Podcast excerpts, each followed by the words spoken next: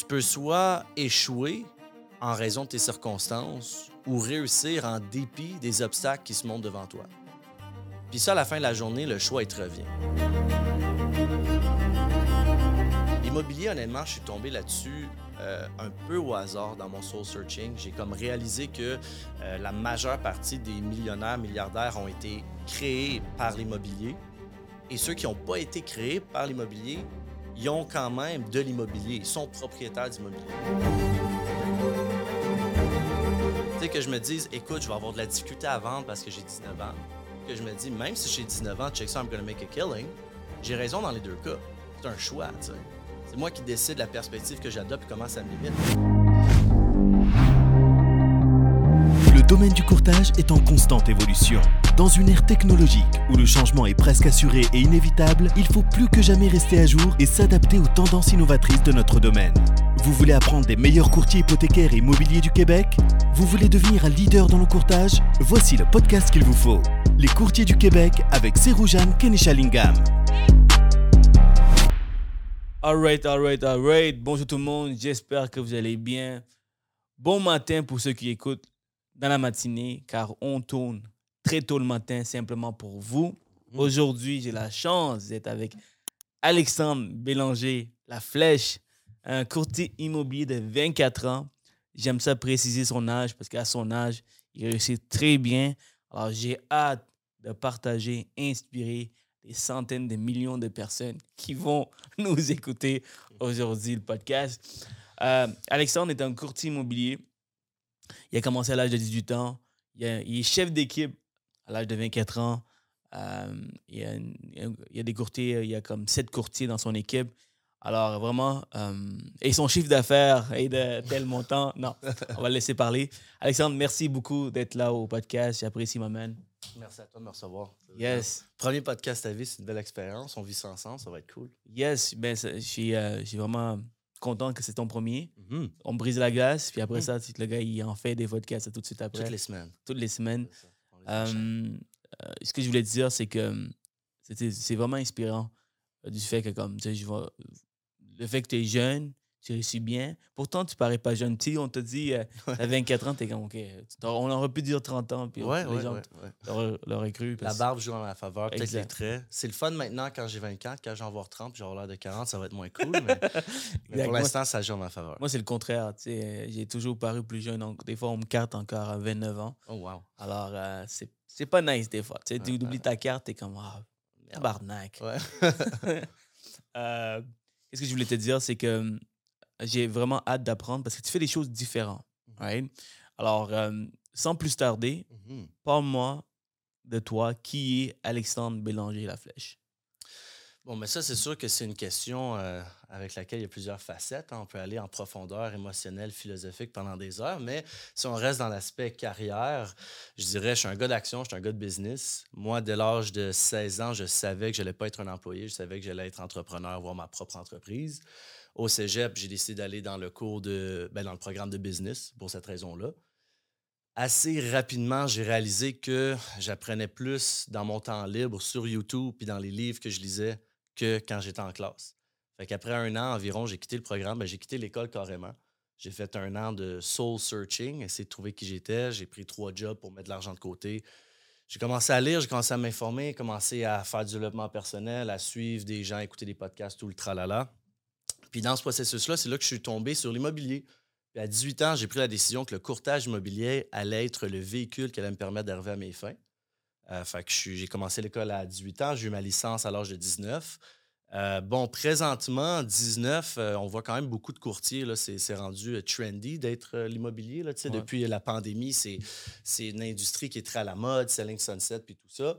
Euh, fait qu'on en voit de plus en plus des courtiers 20, 25 ans qui, qui sautent dans l'industrie, ce qui est super cool. Moi, quand j'ai commencé à 19 ans, là, euh, j'étais le plus jeune qui avait été admis dans mon programme à l'école.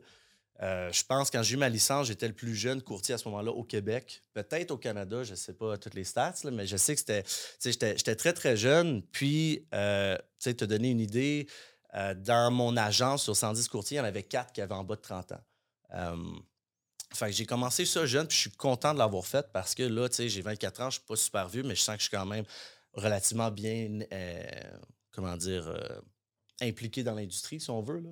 Somme toute, mes affaires font bien. Fait que je suis content d'avoir commencé jeune. Fait qu'à 19, je deviens courtier. Assez rapidement, euh, j'ai eu des bons résultats. Après six mois, c'était cool. J'étais dans une position où je donnais des conseils à certains courtiers qui avaient été dans l'industrie depuis un peu plus longtemps que moi. Même si je venais de commencer, j'ai comme eu un, bon start, on peut dire. Là. Euh, à 21 ans, à 21 ans, mes deux mentors sont venus me voir et m'ont offert une opportunité que, euh, qui a changé ma vie. Dans le fond, ils m'ont demandé si je voulais devenir chef d'équipe de, euh, de l'équipe qu'il y avait. Donc, moi, je faisais partie d'une équipe. Ils m'ont demandé si je voulais devenir chef d'équipe. Ce qui veut dire, un chef d'équipe, tu as plusieurs chapeaux, mais notamment, ce que c'est, c'est que tu es un peu la, la, personne ressource pour les autres membres de l'équipe, puis tu t'occupes un peu du coaching. Fait que euh, j'ai tout de suite sauté sur l'occasion. Je trouvais ça super cool. Tu avais quel âge, pardon? J'avais 21. Donc, c'est après deux ans dans l'industrie, tu sais euh, il y a comme un type de personnes. Certaines personnes aiment le coaching. Il y en a, ils vont performer, mais ce n'est pas nécessairement ce qu'ils aiment. Moi, clairement, c'était ce qui m'animait. Ils l'ont vu. Pourtant, tu à, à cet âge-là, mhm. avec deux ans d'expérience, tu n'as pas encore vraiment la substance pour pouvoir aider les courtiers. Puis ceux qui le font, c'est quoi ta réponse à, quelqu'un comme moi qui se demande, OK, mhm. par exemple, moi, pour mon parcours, j'ai pris cinq ans pour vraiment aller chercher euh, vraiment l'expérience. Mhm. Euh, par la suite, j'ai euh, aussi, je suis allé chercher le succès également. Mhm. Parce que je me suis dit, qui va m'écouter si j'ai pas le succès? Qui va m'écouter? Il n'y a personne, right? Tandis que tu l'as fait à deux ans. Donc, qu'est-ce que les courtiers de ton équipe ont, ont, remarqué? Puis qu'est-ce qu'ils ont, ils ont. Comment qu'ils ils ont dit, OK, you know what, je vais accepter ça parce qu'il y a quelque chose d'autre à donner? Oui. Non, c'est une bonne question parce que c'est vrai que, tu sais, après deux ans, je n'avais pas euh, une tonne d'expérience. Euh, puis, tu sais, je commençais, mais je te dirais. Ce que je dirais, c'est que si tu ne laisses pas ton manque d'expérience t'arrêter, tu as quand même de la valeur à apporter aux gens autour de toi. Dans ton sens, expérience, ton, ton, que ce soit dans ta dynamique, dans ta personnalité. Moi, quand j'ai commencé, dès ma première année, j'avais la twist, comme on dit. J'avais, j'avais un talent, j'étais bon, j'étais sérieux, j'étais discipliné. Fait au niveau du mindset, au niveau de l'éthique de travail, c'est clairement quelque chose que je pouvais amener aux gens, aux, gens autour de moi. Aussi, l'idée d'aller au-delà des excuses. C'est facile de dire je suis trop jeune, j'ai pas d'expérience, ah, je vais attendre de. Moi, je préférais au contraire, ma recette, ça a tout le temps été dis oui, figure it out later. Euh, plonge dans l'action, apprends. Puis je dis pas que j'étais parfait. Puis même encore aujourd'hui, après cinq ans dans, dans, l'industrie, je suis pas le meilleur chef d'équipe qu'il y a. Je suis pas, suis pas parfait. c'est sûr que j'ai encore beaucoup à apprendre. Puis mon expérience, elle fait que commencer. Mais si je laisse ça m'arrêter, ce qui arrive, c'est que je fais une défaveur aux gens autour de moi parce que même si euh, je suis jeune, même si mon expérience est peut-être limitée, j'ai quand même beaucoup à offrir. il y a beaucoup de gens qui s'arrêtent à ça, justement, puis qui, on dirait qu'ils se dénigrent eux-mêmes en se disant Ah, ben, je suis trop jeune, peu importe. Oui, mais tu as peut-être quand même de la valeur à amener, que ce soit un point de vue, que ce soit euh, un encouragement, que ce soit. Tu comprends ce que je veux dire? Absolument, man. De un, je comprends parfaitement pourquoi. Mmh les gens sont venus te chercher pour devenir chef d'équipe. à ton âge, à 24 ans, tu t'es articulé, tu, sais parler, tu sais exprimer. Euh, tu as la discipline également. Mhm. Tu es venu à 7 h le matin ici? Alors, euh, non, non, sérieusement, à 24 ans, euh, j'étais encore très immature mhm. pour, pour cet âge-là. Alors, je vois que tu es beaucoup en, avance sur ton âge. Donc, mhm. je, clairement, je le vois. et je comprends aussi je comprends aussi pourquoi ils t'ont choisi. si je vais te dire quelque chose en plus, euh, j'ai comme, comme oublié là. Ouais. Vraiment. Alors, maintenant, et aussi, oui, c'est ça que je voulais dire. En fait, le fait que là, tu as quoi, 5, 4 ans en tant que chef d'équipe, 3 ans, euh, Non, dans le fond, à, 21, je suis devenu chef d'équipe. OK?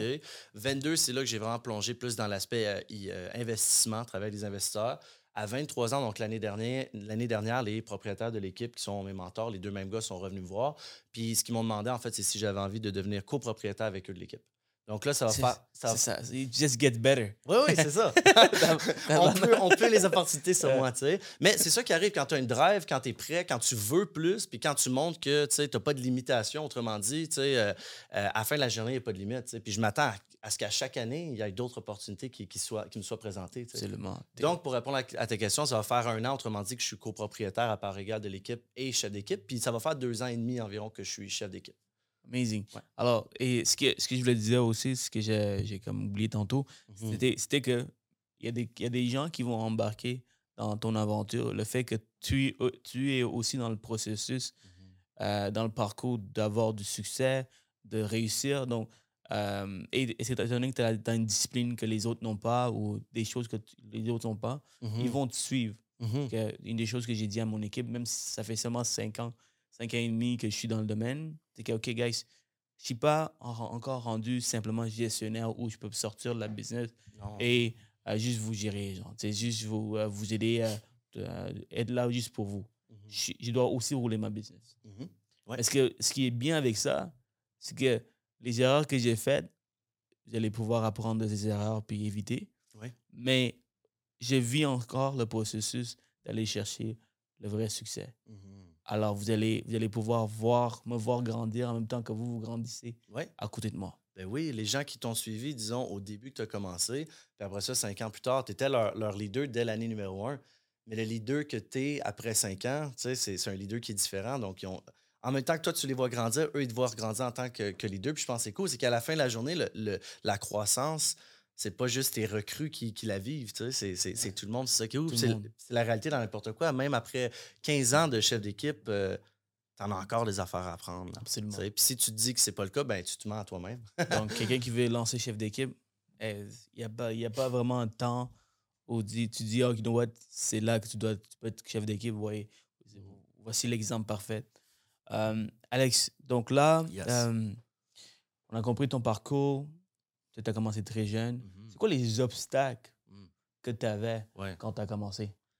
Ben, juste le fait d'être jeune, tu sais, c'est sûr que c'est un obstacle, un obstacle dans le sens où est-ce que dans ma classe, les gens me, me le disaient, tu sais, comment est-ce que quelqu'un va te confier la vente de sa maison à 19 ans?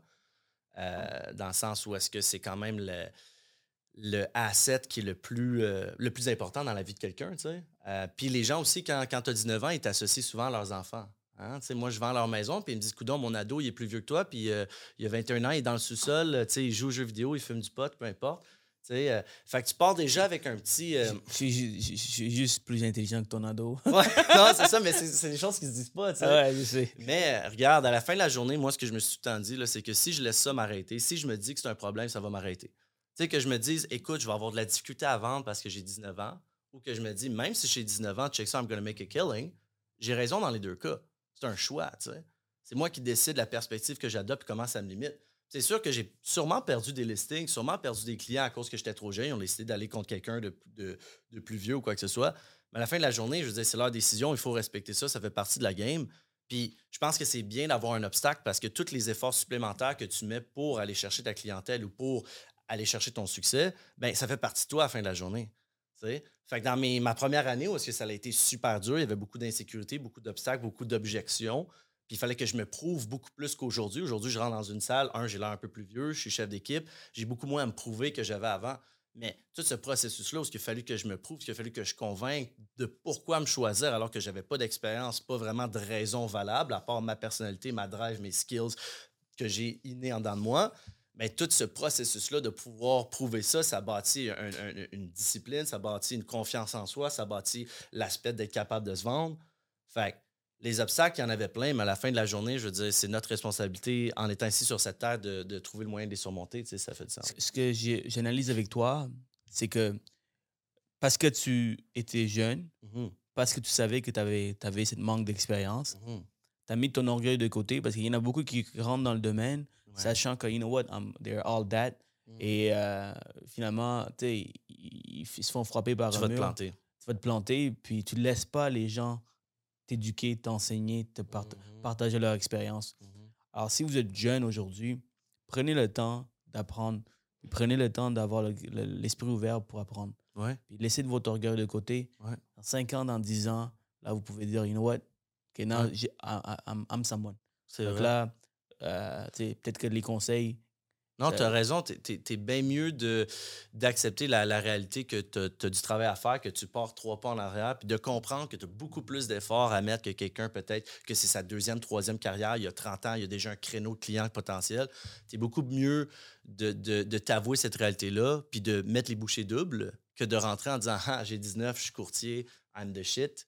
Ce qui arrive, ben, comme on l'a dit, c'est que tu te plantes, puis c'est que tu, tu limites ton potentiel parce que tu limites ton apprentissage. absolument. Puis même là, 24 ans, bon, tu dis, j'ai atteint un, un- un bon niveau de succès, c'est vrai, mais en même temps, si je me dis que ah, je réussis bien, ça se passe bien, mais encore une fois, je me limite. je me dis, ah, j'ai de l'expérience, je connais tout, je me limite.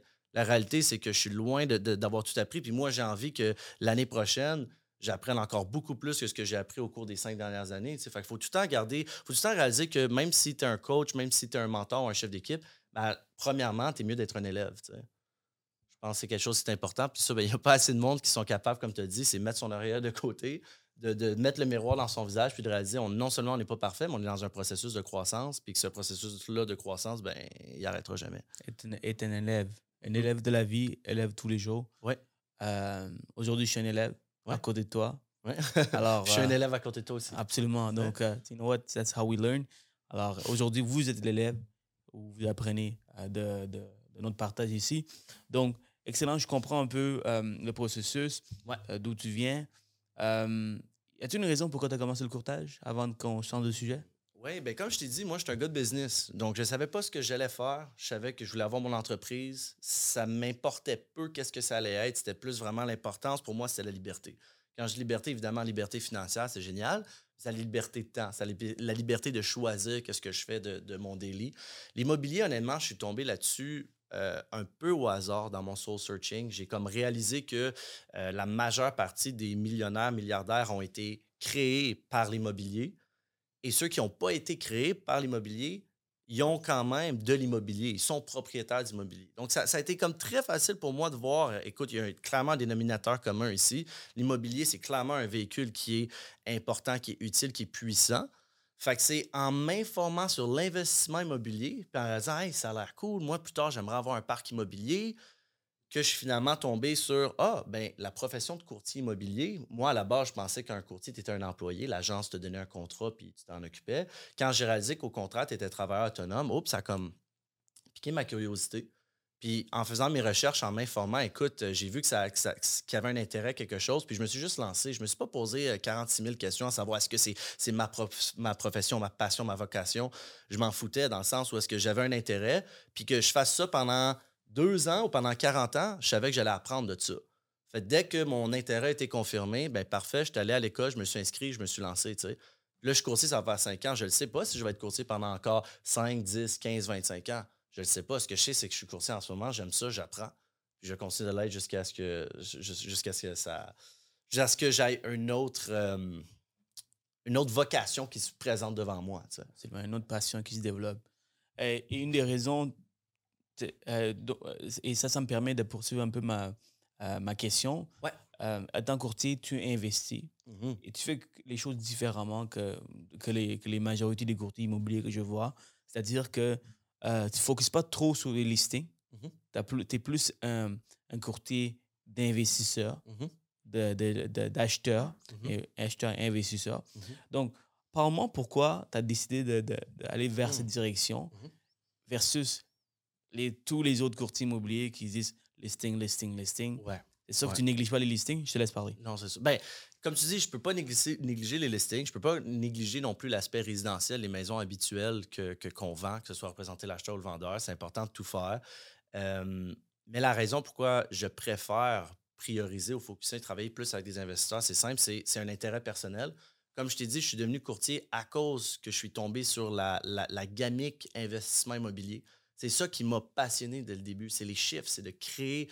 Euh, c'est magnifique de, prendre un client, vendre sa maison, puis lui dire écoute, tu as de l'équité dans ta maison, pourquoi est-ce que tu t'achèterais pas un plex ou une propriété qui va te permettre de créer euh, du wealth pour toi et les générations à suivre Puis c'est d'avoir la capacité d'éduquer ses, clients à créer out of thin air euh, un, succès monétaire que moi qui m'anime beaucoup. Puis à la base, c'était ça qui était venu me chercher. C'était pas nécessairement oh, regardez cette belle salle de bain, regardez cette belle cuisine. Tu. Ce qui venait m'interpeller à la base, c'est vraiment tout l'aspect investissement. Fait c'est pour ça que je le savais dès le début que j'allais me plonger là-dedans. Maintenant, quand est-ce que j'allais pouvoir le faire? Parce que, euh, encore une fois, à 19 ans, tu commences en immobilier. Déjà que j'ai des setbacks pour vendre une maison, ben, convaincre un investisseur de mettre euh, quelques millions dans un, dans building, c'est une autre gamique, surtout que je n'ai pas d'expérience là-dedans. Donc, l'intérêt était là dès le début. Je savais que ça allait être ma vocation. Ce que je dirais qui, m'a permis de rentrer là-dedans plus rapidement, c'est simple, c'est mes deux mentors. Mes deux mentors, Andrew et qui sont maintenant avec qui je suis copropriétaire de l'équipe. Eux, c'est vraiment là-dedans qu'ils excellent. Il y avait de l'expérience. Ils m'ont permis d'apprendre très rapidement la prospection, comment closer des deals, comment négocier un bon prix, du wholesaling, c'est-à-dire vendre la promesse d'achat. Euh, tout le breakdown financier, c'est eux qui m'ont. Ils ont, ils ont pour leur knowledge into me, si on veut. Euh, Puis c'est ça qui m'a permis de pouvoir m'orienter vers ça assez rapidement. Puis eux, ils font beaucoup de off-market. Donc, par défaut, moi aussi, je fais beaucoup d'hors-marché, ce qui veut dire que c'est pas nécessairement qu'on ne priorise pas les listings, mais on a plusieurs listings qui sont hors marché. Est-ce que tu peux dire que euh, avant, d'aller, avant de rentrer dans le hors-marché, Ouais. juste comprendre, Ouais. euh, est-ce, que c'est plus facile euh, de, de concentrer là- là-dedans versus euh, essayer de trouver des, des nouveaux listings tous- Mhm. tous les jours? Non, ben, tu sais, je te dirais que c'est relatif. Il y a une partie de moi qui a envie de dire que c'est plus difficile parce que créer un- une relation avec un investisseur, euh, ça demande plus de crédibilité. Ça demande aussi souvent plus d'expérience. Il faut être. Tandis que la connexion avec euh, quelqu'un pour vendre la maison, il y a beaucoup plus d'émotionnel, beaucoup plus de, de relationnel. Donc, ça peut être plus difficile, mais en même temps, je dirais que pour moi, c'est peut-être plus facile simplement à cause de mon type de personnalité, simplement parce que c'est ce que j'aime faire. Puis je pense que quand tu aimes quelque chose beaucoup, beaucoup, quand tu es passionné, ça rend ça plus facile. Donc, je pense que somme toute, tu sais, en théorie, c'est plus difficile, c'est peut-être plus ardu. Euh, il y a- il faut que tu te prouves un petit peu plus, justement, établir ta crédibilité. Euh, pour moi, je trouve ça plus facile simplement parce que l'intérêt est plus là. Tu vois, dans les investisseurs, il y a vraiment plusieurs types d'investisseurs. Comment sûr. tu fais pour euh, t'adapter et c'est Mhm. quoi les types d'investisseurs? Je te prends par surprise avec cette question. Ouais, ouais. Non, c'est une bonne Euh, question. Et good, parfait. C'est une bonne Donc, euh, question. Tu vois, c'est parce qu'il y a des investisseurs qui sont analytiques, il y a des investisseurs qui sont. Qui, euh, qui, they're all about like, it's, uh, um, end goal and Mhm. results. Donc, Mhm. quand tu parles des Mhm. chiffres, ça, ça leur excite, puis boum, Ouais. ils rentrent dans une transaction Ouais. sans nécessairement euh, être trop analytique. Euh, donc, les rouges, les bleus, les verts, tu vois. C'est les- ça, le disc model puis tout ça. Oui, oui, Exactement. Donc, comment tu t'adaptes à ça? Puis, peux-tu me décortiquer un peu les investisseurs que tu rencontres? Oui, ben écoute, type d'investisseur, il y a de tout. Hein. Un, il y a des gens qui se spécialisent dans la prospection. Ce pas des, investisseurs dans le sens que ce pas eux qui mettent leur argent, mais ils sont quand même euh, impliqués dans le processus d'investissement immobilier parce que c'est eux qui vont chercher le lead, des fois closer le deal. Maintenant, il y a ceux qui font du wholesaling, qui vont vendre les promesses d'achat. Là, quand on a des gens qui investissent, il y a des gens qui font du flip, il y a des gens qui font, ils achètent une propriété pour faire de l'optimisation, ce qui veut dire augmenter les loyers pour ensuite aller refinancer le building. Il y a la méthode brrr, qui est bien populaire, là, brrr, brrr, brrr. Euh, qui est essentiellement, tu achètes un building, tu le rénoves, tu le refinances, puis tu recommences. C'est simple comme ça. Euh, ça, c'est une, une- méthode qui a fait ses preuves pour bâtir son parc immobilier. Euh, fait que, tu sais, chaque investisseur est différent, puis même quand tu vas dans les flips, chaque personne est différente. Comme tu l'as dit, il y a des gens super analytiques, puis il y en a qui sont plus go, go, go, let's go. Puis il y en a aussi, ce que j'ai remarqué, c'est qu'ils regardent vraiment la prochaine propriété. C'est quoi le prochain projet? Je veux maximiser ce projet- projet-là. il y en a qui ont une vision un peu plus à long terme, puis comme euh, bigger picture. Qui vont se dire, regarde, j'ai pas nécessairement besoin de faire le meilleur deal pour la prochaine propriété, tant que ça me positionne d'une façon à ce que ça va me permettre de croître plus rapidement ou que je vais avoir un bon levier. Puis il y en a aussi qui sont, ils ont besoin de quick turnover. Euh, cette année, on en a fait beaucoup, euh, mon équipe et moi, où est-ce qu'on achète une propriété, puis le but, c'est on achète, on rénove, on revend en dans deux, trois mois. Super rapide. Puis des fois, c'est des projets beaucoup plus à long terme, tu sais. Est-ce que tu dirais que tu dois vraiment, vraiment être euh, flexible, à l'aise avec tous ces investisseurs? Si tu ne choisis pas avec qui Ouais. tu tombes, Ouais. alors tu dois t'adapter ou tu peux choisir le modèle d'investisseur que tu veux travailler avec? Ben, je te dirais les deux. Moi, j'aime ça être flexible, j'aime m'adapter à tout. Ça me permet d'apprendre. Beaucoup de connaissances en investissement, je les ai eues en développant des relations d'affaires avec des investisseurs. Souvent, mes clients, des fois, ont plus d'expérience que moi en investissement immobilier. C'est sûr, j'ai des des connaissances, des connexions, des ressources du marché qui sont peut-être plus accrues. Puis je suis capable de voir ça d'une perspective euh, reculée. Mais euh, des fois, c'est des gens qui ont plus d'expérience. Puis je te dirais que moi, j'aime ça être flexible pour apprendre un peu de tout. Puis j'aime devenir un expert dans tout. Je veux pouvoir dire que ce soit du flip, que ce soit n'importe quoi, comme Simi, I'll help you. Tu sais, que ce soit moi ou mes mentors qui m'aident dans ce processus-là. Mais euh, en même temps, ça peut être bon des fois d'avoir sa spécialité, sa niche. Ce qui est cool, mettons, nous, on est une équipe, ben s'il y a quelqu'un qui est plus dans le flip, quelqu'un qui est plus dans l'optimisation, l'investisseur peut choisir un peu le courtier qui est mieux pour lui. En tant qu'investisseur, il faut que tu choisisses un courtier, soit qui est spécialiste dans ce que tu fais ou qui s'adapte bien et qui est vraiment bon. Mais je pense que tu as comme la chance de, faire un peu tout si c'est ce que tu as envie. Puis moi, je suis encore en processus où est-ce que j'ai envie de tout, tout faire, de, créer un bagage très, euh, j'ai envie de dire, exceptionnel dans toutes ces sphères-là. Puis éventuellement, peut-être avoir une niche un peu plus précise, euh, puis diviser un petit peu les contrats entre moi et les membres de mon équipe. Ça me parle beaucoup parce que quand je suis rentré dans les hypothèques, mhm. une des choses que je voulais faire, c'est vraiment rentrer dans le financement privé mhm. euh, rapidement. Parce que dans le financement privé, les échelons sont, sont assez euh, assez, je dirais simple, mais c'est pas vrai simple. C'est plus accessible de monter. C'est-à-dire que, par exemple, si je travaille avec les banques, je ne peux mhm. pas nécessairement parler avec le, vice-président de la banque, tu vois, pour savoir comment que le gars il a fait son argent, comment que, que son argent fonctionne, c'est quoi le fonctionnement bancaire, comment il place son argent, tout le système bancaire, même les courtiers hypothécaires. Si on doit décortiquer comment une hypothèque fonctionne, il y a un certain niveau, on ne peut plus franchir. Mhm. On arrête, ça, ça s'arrête. C'est plafonné parce que tu n'as pas de connaissances. C'est pas expliqué. Les banques ne veulent pas nous expliquer. Euh, donc, juste, juste pour la pénalité, d'une banque à l'autre, c'est vraiment des calculs différents. Euh, donc, déjà, on garde la, tête pour savoir, OK, c'est quoi la, formule? Donc, c'est fait exprès pour qu'on ne comprenne pas. Hein? tu penses, ouais? Ah ouais, c'est fait exprès. C'est sûr que tu peux apprendre, tu peux comprendre. Un bon courtier hypothécaire va aller chercher les, les, les, euh, les, informations pour, pour pouvoir s'instruire. Maintenant, euh, pour, euh, pourquoi je dis ça, c'est parce que dans le financement privé, c'est plus facile à parler avec le gars qui prête l'argent. Mhm. Alors moi, je... un lien plus direct, il y a moins d'échelons entre toi Exactement. je comprends. Alors, alors moi, je suis capable d'avoir des conversations avec, avec, cette personne qui a fait ses millions pour avoir une discussion, pour savoir comment il a fait son, son argent, euh, comment, les, euh, comment ils décident de financer dans tel projet versus une autre. Mhm. Alors, c'est la raison pourquoi je suis rentré dans le financement privé, une des raisons. Euh, alors, ce que je voulais dire par là, c'est que parce que je peux apprendre de cette personne, ça me permettait d'apprendre plus rapidement mhm. et un jour devenir prêteur privé, dont je suis aujourd'hui prêteur privé. Alors, qu'est-ce qui est intéressant dans, en tant que courtier immobilier?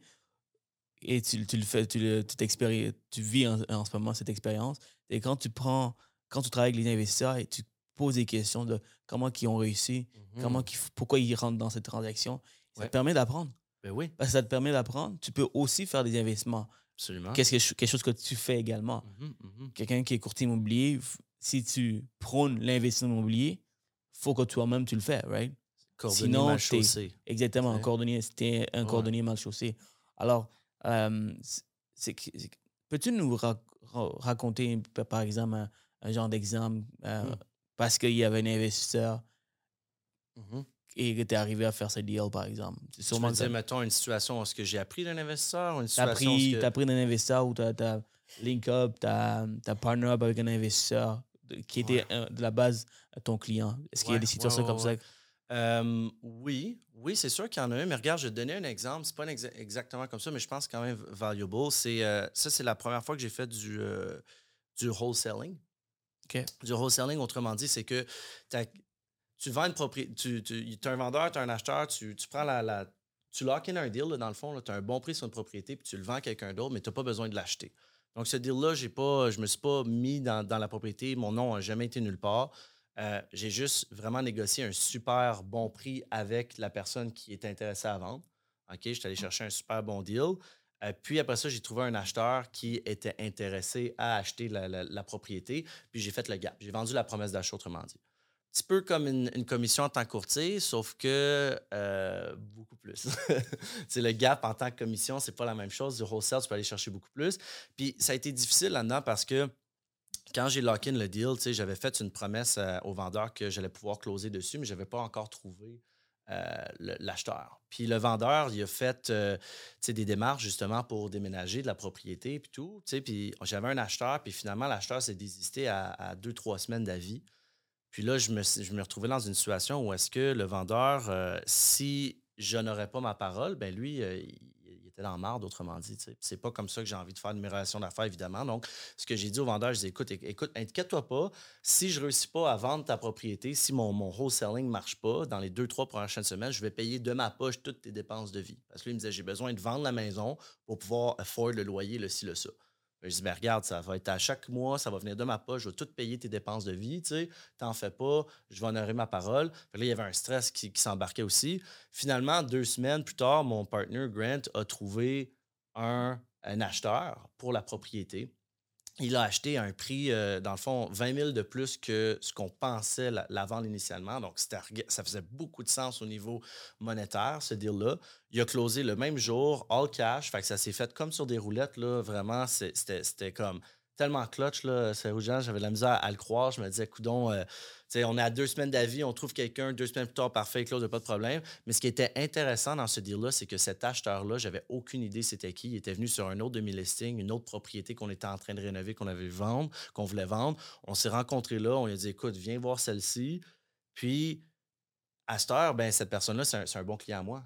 Puis c'est un gars qui, fait de la construction. Donc, lui, il voulait démolir, construire. Fait que là, maintenant, ce- cette personne-là, quand j'ai des clients qui veulent construire, je peux référer des clients. Écoutez, allez voir cette personne-là, il va, il, va, il va bâtir votre maison. Fait que c'est mon contact de construction, c'est un contact de rénovation, c'est un contact qui achète des propriétés. Ça va être un futur partenariat potentiel aussi dans le futur. C'est un gars qui a des bons fonds, qui peut faire du financement privé. Fait que tout ça est découlé de on a perdu un acheteur potentiel. Il a fallu qu'on se revêt sur un dissent pour trouver un nouvel acheteur pour la propriété. Puis on a fait une connexion qui est, qui, qui est exceptionnelle. tu sais. Fait que le gars, il l'a acheté, il est en train de démolir, il est en train de construire la maison présentement. Quand elle va être construite, ben, c'est un listing pour nous parce qu'il va nous engager pour la, la vendre, la maison, le nouveau projet. Des, des fois, il y a des choses qui arrivent, puis euh, ils arrivent au bon moment. Ben oui, puis tu le Et- sais pas sur le coup. Moi, quand le deal est mort, là, moi, je me mettais à capoter. Mon Dieu, euh, euh, c'était une des, des- des pires journées de mon année. Puis finalement, wow, une chance parce que cette personne-là que j'ai rencontrée, c'est un gars qui est sharp. C'est un gars avec qui j'ai envie de travailler. L'autre qui a acheté initialement, bon, rien contre lui, là, mais tu sais, super bon gars, mais ça a été probablement la seule transaction qu'on aurait fait ensemble. Tandis que là, j'ai bâti une relation d'affaires avec quelqu'un euh, que je me dis, wow, moi, je le veux dans mon cercle pour le futur. Là. Parce que, tu sais, euh, entre parenthèses, Ouais. ces genres d'opportunités, tu le crées parce que tu te concentres à travailler avec des investisseurs. Oui, c'est Hein? ça. ouais. Et euh, il y en a qui, qui vont taper ton nom, ils vont taper les noms des certains courtiers, ils vont dire, OK, ils vont aller se centrer, ils vont dire, Mhm. ah, le gars, il y a un listing, le gars qui parle, lui. Mhm, Ah. mhm. Ouais, Mais il y a tout un monde dans le courtage immobilier, c'est vaste. Ben Il y a tellement de possibilités, tellement de créneaux dans le courtage immobilier. Alors, euh, euh, c'est détrompez-vous euh, et euh, jugez pas les gens rapidement parce que vraiment, il y a vraiment beaucoup de, de façons de faire dans le courtage Ben oui. pour réussir. Euh, si tu es à l'aise, euh, Alex, à 24 ans, je pense que c'est vraiment motivant pour que, Ouais. pour que tu partages cette Ouais, ouais, ouais. information. Euh, ta dernière année, tu as fait combien? Ma dernière année, ben regarde, si on regarde cette année-ci, on, on est probablement dans les environs du 300-350. Euh, C'était ça mon objectif au, au- au début de l'année. Boom, Ça, boom, 24, Ouais, 350. ouais, ouais. Mais Ah. tu sais, c'est bien, mais ce qui est fantastique, c'est qu'il y a tellement plus à ça, tu sais. Dans le sens où moi, quand j'ai commencé en immobilier, je me disais, ah, wow, quand je vais toucher le 100 000, tu sais, 100 000, là, ça avait l'air à 19 ans, quelque chose d'exceptionnel, tu sais. Puis finalement, dans ma première année, j'ai fait 22 transactions, j'ai fait euh, 140 environ, tu sais, en gross, là.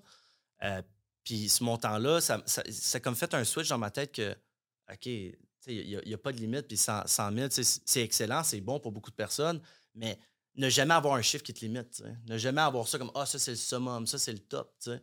Quand j'ai- surpassé ça dans ma première année, ça l'a fait un déclic dans ma tête. Tu sais, ça a changé ma vie. Là. Je vivais dans un appartement avec mon père. J'ai pu aller chercher une maison, amener mon père avec moi, vivre dans une belle maison. tu sais. Euh, la qualité de vie, elle change. Aussi, ton identité, comment tu te perçois. tu sais, Tu te vois tout de suite, au lieu de te voir comme un, adolescent, tu te vois comme un professionnel. Euh, puis tu, te bâtis une crédibilité. fait C'est au-delà de, de l'argent puis de ce que tu achètes avec, c'est ton, ton sense of self qui grandit parce que tu sais que pour aller chercher cet argent-là, il a fallu que, euh, que tu te démarques, il a fallu que tu aies de la discipline, il a fallu que tu travailles fort. Fait que tout ce qu'il a fallu que tu fasses, sur quoi tu as travaillé pour aller chercher ce montant-là, c'est ça qui est valuable. tu sais. C'est pas le 140 000, c'est qu'est-ce qu'il a fallu que tu fasses, la personne qu'il a, a fallu que tu deviennes pour aller chercher ce 40 000 qui est, qui est, qui est, qui est magnifique là-dedans. Puis après le 40 000, ben là, après ça, c'est le 140 000, là, c'est le 200, puis après ça, c'est le 3, puis après ça, puis tu montes, puis à chaque étape, à chaque échelon, il faut tellement que tu ailles chercher un bagage pour pouvoir grandir puis devenir la prochaine personne, le prochain step. C'est ça qui est. C'est magique, man. Ouais. Magique, c'est le mot, honnêtement. J'admire ce que tu dis, puis euh, j'écoute, j'entends, puis euh, ça me stimule parce que honnêtement, j'ai dit à tout le monde, la personne que tu es aujourd'hui et le, le montant que tu fais, you deserve it. That's what you worth. Mhm. Tu comprends? Ça veut dire que si tu veux 40 000, ben, si tu vaux 40 000, l'information que tu as vaut seulement 40 000. C'est vois, la per- exactement. La, di- les disciplines, la façon de faire, les connaissances, ta façon d'agir, tout ça vaut, si on veut, on veut euh, Ouais. Euh, mettre ça monétairement, vaut 40 000. Une personne de 500 000, tu vas voir, il, comme, il y a un flair différent, il y a une énergie ouais. différente. Ouais. Il- tu vois, sa présence est là, tu vois, d'une façon, de sa, de sa manière, mais tu le vois que le gars, là, Ouais. c'est un big baller. Un gars qui fait, un, un gars qui fait 2 millions, 3 millions, ah, c'est un autre game, c'est une autre façon d'être. Alors, pour devenir une personne qui fait un million, faut que tu vas chercher les informations. Faut que tu deviennes une nouvelle personne. Faut que tu offres la valeur qui vaut un million. L'argent, c'est comme une unité de mesure. Tu as les centimètres, tu as les ci. Ben, Aujourd'hui, dans, dans la société capitaliste dans laquelle on vit, l'argent, c'est l'unité de mesure du succès. tu sais. Mais c'est sûr que pour toi puis moi, c'est pas ça le succès. C'est pas l'argent, c'est la personne que tu es, c'est le ci, c'est le ça, comme tu le dis. C'est ton bagage, c'est tes connaissances, c'est la valeur que tu apportes aux clients et les gens autour de toi.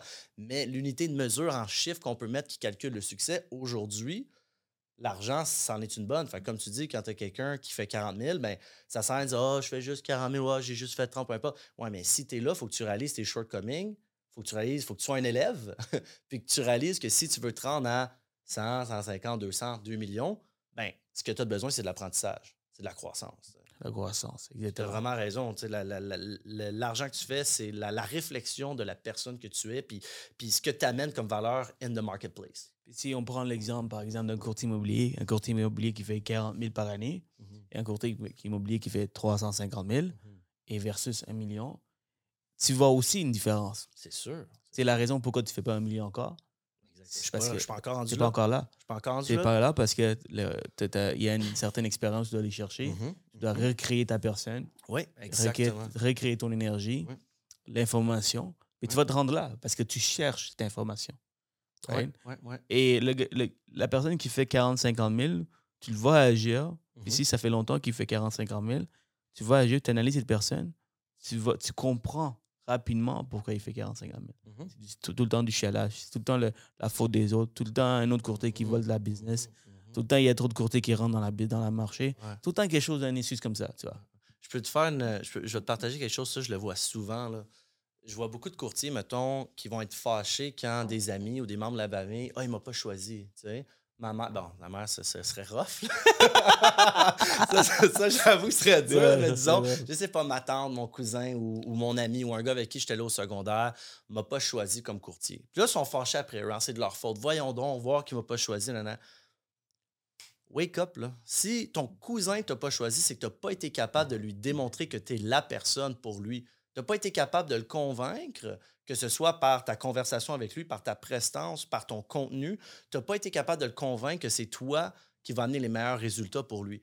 Fait que pourquoi est-ce que tu blâmerais ton cousin dans le sens où est-ce que, évidemment, la décision la plus facile pour ton cousin, c'est de te choisir toi et te connaître. Si tu n'as pas choisi, là, c'est pas de sa faute, c'est pas un mauvais cousin. Ah, euh, tu sais, euh, when your family backstabs you, genre, tu sais, cette affaire-là, voyons donc, là. tu réalise que c'est ta responsabilité, c'est toi qui es en contrôle, puis sois un élève. Fuck, ton cousin t'a pas. claques dans la face. mais tu sais, ton, ton, ton cousin t'a pas choisi, man. Qu'est-ce que ça en dit, ça, sur qu'est-ce que tu amènes en termes de valeur? Il y a clairement une raison derrière ça. Pense-y un peu. Si Ben tu es oui. vraiment that guy, you know, oui. si que tu testes ton cousin, là, il sait qu'en en, en évitant de te choisir, il perd beaucoup. Il se sent oui. qu'il perd beaucoup. Il va être coupable à Noël là, quand tu vas le regarder avec tes yeux de feu. Là. Ouais. C'est pas le fun pour lui non plus, tu sais. Tu sais, les- ceux qui disent, ah ben, tu sais, ils veulent pas. euh, Le, le gars, il veut juste pas, tu sais, que tu sais combien qu'il fait. Mais un gars qui, qui, qui, qui voit à quel point c'est important de s'a- de s'associer avec du monde qui font de l'argent. Ouais. La- la- les gens qui font de l'argent font de l'argent aussi. tu vois? ouais. Les gens qui s'associent à des gens qui font de l'argent.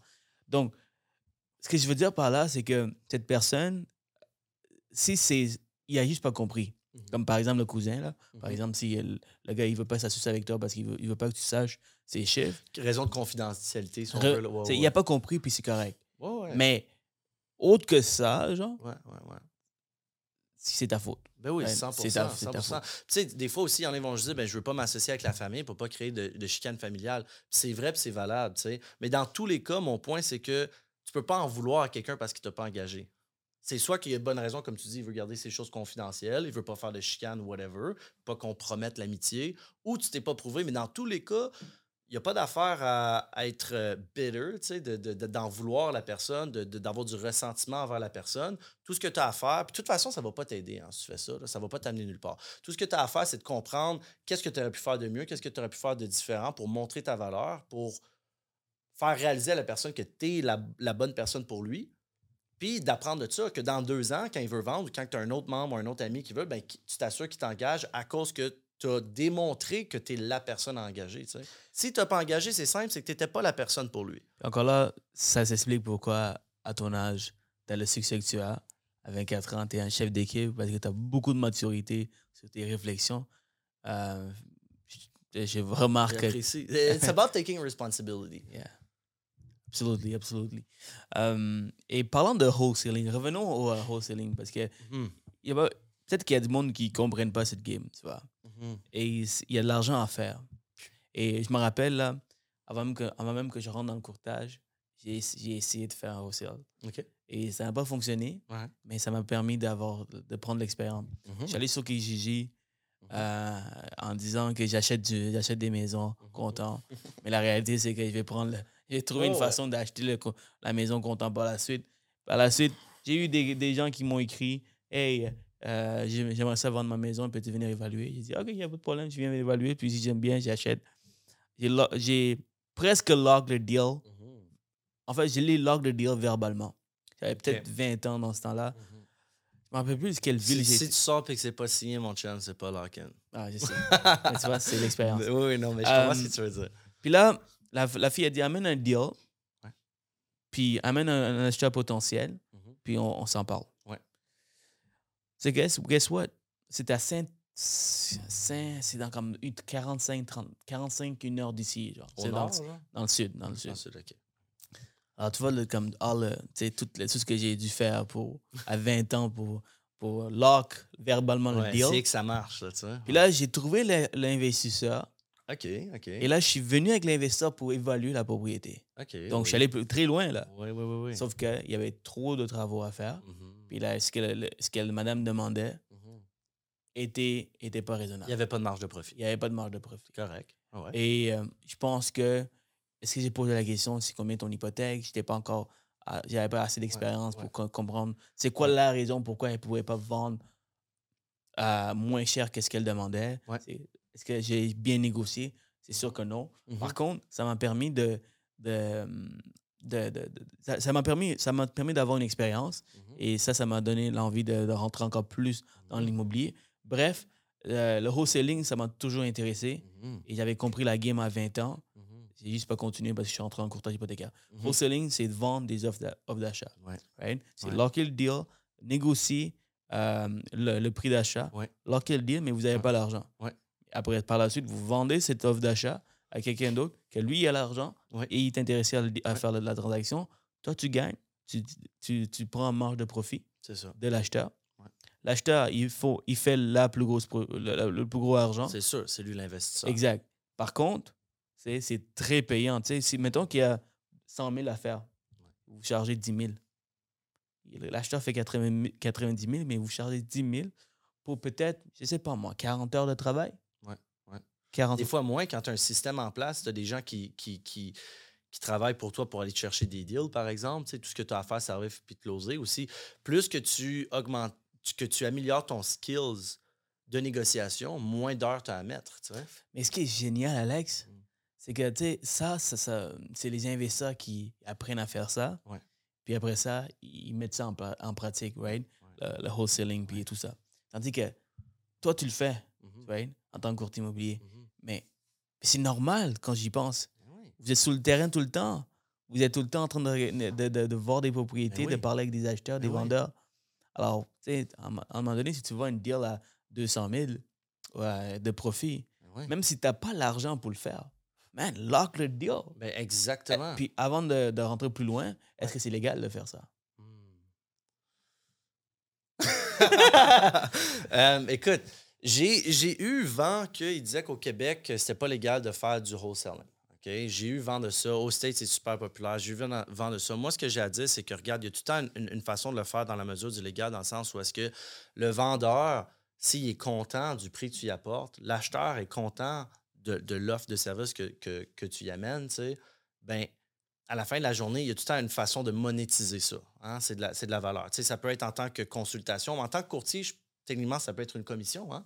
J'ai un deal, mettons, à 200 000, je le revends à 210, le 10 000, ben, c'est un 10 000 de, de- commission comme n'importe quoi. tu sais. Fait que la licence, peut-être que ça, ça aide, si on veut, à le mettre sur papier, que ce soit mieux. Mais regarde, il y a tellement de monde qui, qui le font. Je suis convaincu que c'est pas illégal en soi. Puis, tu sais, il y a clairement une façon. là, si- en tant que travailleur autonome, par exemple, là, moi, je peux te, te- te- te faire un- une facture. Ah, puis je te charge pourtant. En ce moment, là, tu pourrais, je pourrais te, tu pourrais me charger, Alexandre. tu viens sur mon podcast. Là, tu me dois 500$ parce que tu as été là. Puis je te paye. Puis, c'est un service. Fait que je me dis, tu c'est un petit peu le même principe au niveau que le wholesaling. Je ne sais pas s'il y a une façon particulière de, de charger ce montant-là pour pas que ce soit illégal. Euh, Tu vois? Et, et- toi, et- tu le sais-tu, c'est au Québec? Parce que j'ai entendu ça, des gens qui m'ont dit au Québec, on peut pas faire de wholesaling. Je le vois tellement, je me dis. Je vivais cette expérience à 20 ans. Ouais. Je me suis fait dire que c'est illégal de le Ouais. faire si Ouais. tu n'as pas le permis de courtage immobilier. Ah, OK. Right? Alors, toi, étant courtier immobilier, Mhm. techniquement, tu peux le passer comme une commission. Puis si les gens qui nous écoutent, puis ils sont, vous êtes rendus jusqu'à là dans la conversation, écrivez-nous comment que vous fonctionnez si vous êtes dans le wholesaling.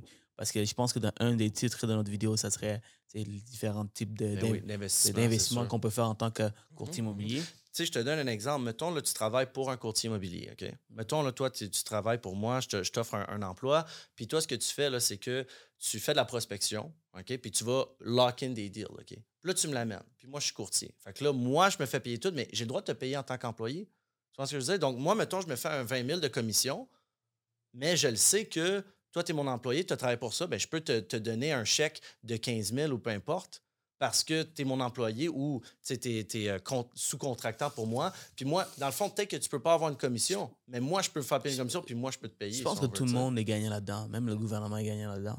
Sais, Ben oui, tout- mais oui. tu sais, c'est- il n'y a rien en dessous de la table. C'est tout est fait euh, Ben oui. par des chèques, euh, des choses que- qui rentrent dans ton compte bancaire. tout, tout, tout Ben oui. est legit, tu sais. Fait Si le gouvernement nous écoute, guys, on vous donne là, votre argent, OK?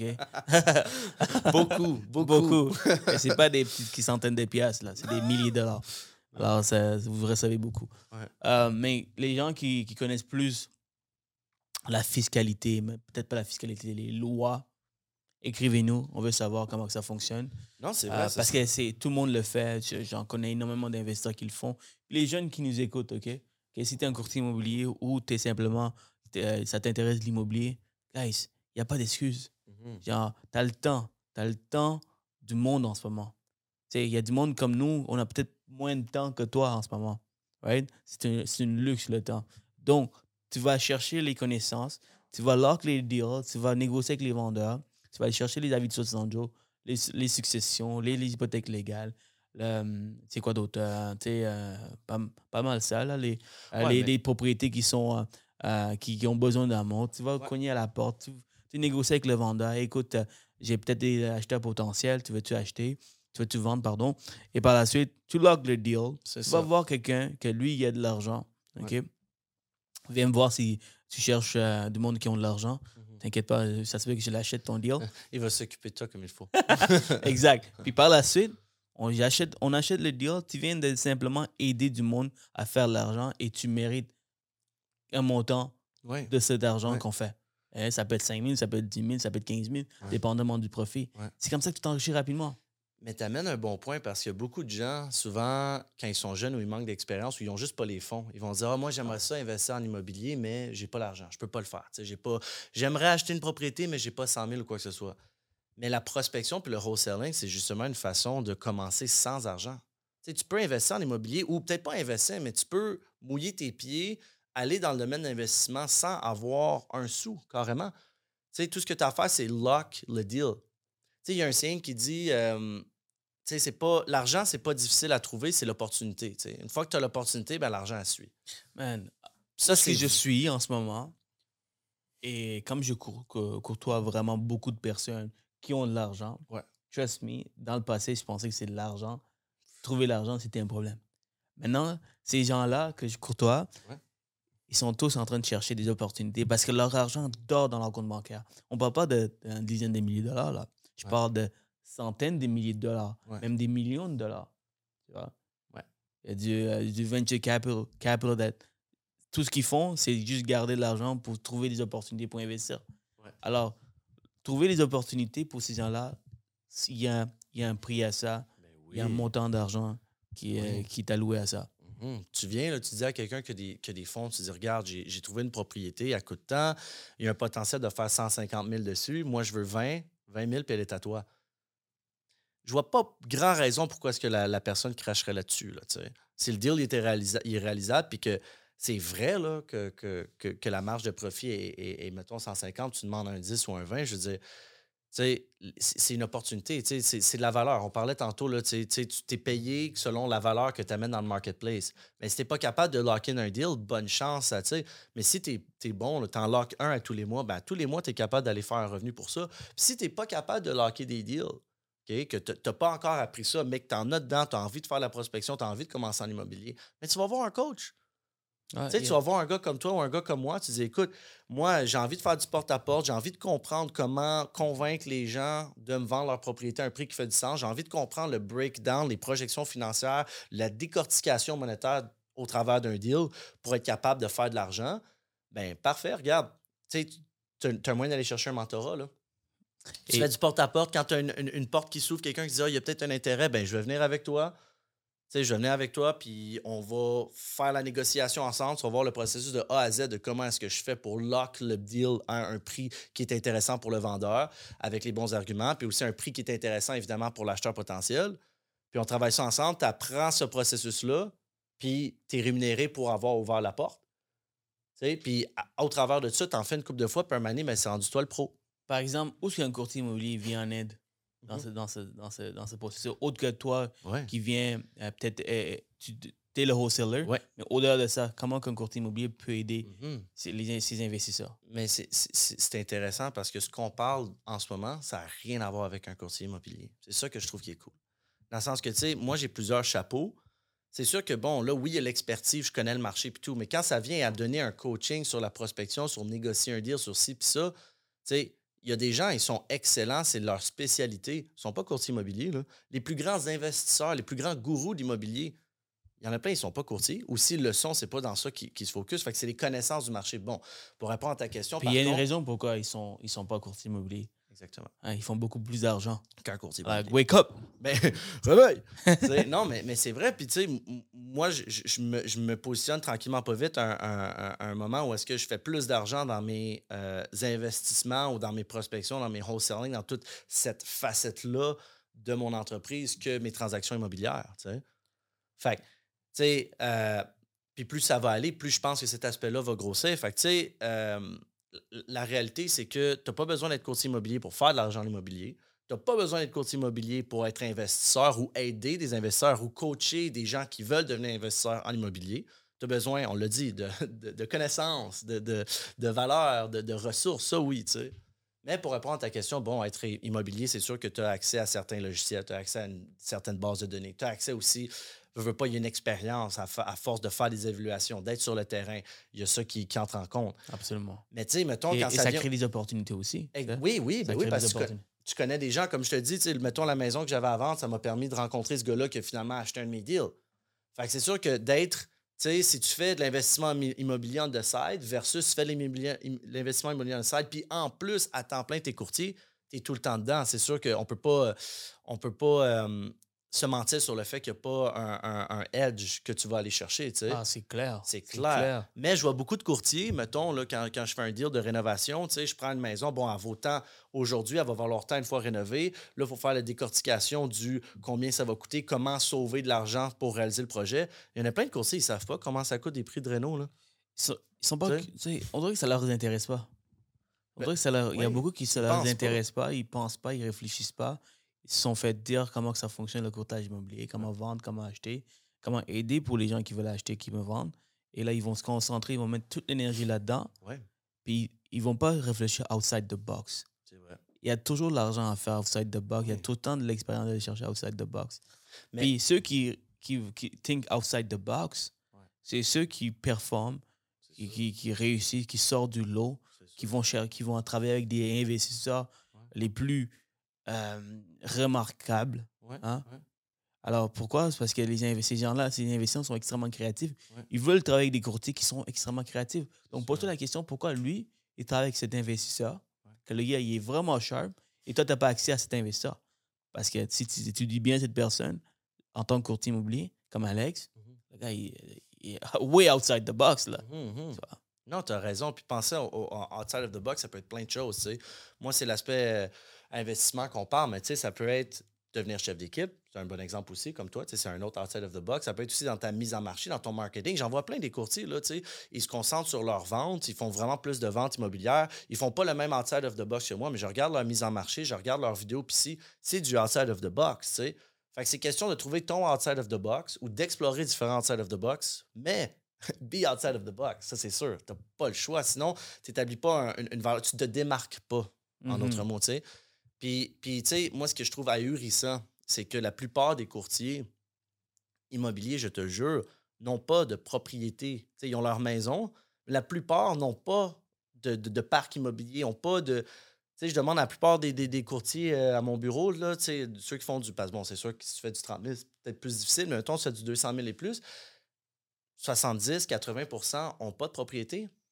Comment ça? Je parle aux gens, tu as fait 250 cette année, comment ça, tu n'as pas acheté de propriété? Tu es dedans, tu es hands-on, tu as les contacts, tu les mais comme tu dis, ils focusent sur leur, leur truc. C'est correct. Puis il y en a peut-être qui ne veulent pas être investisseurs immobiliers, puis c'est correct. À la fin de la journée, il n'y a pas une, une recette ou une clé qui fonctionne.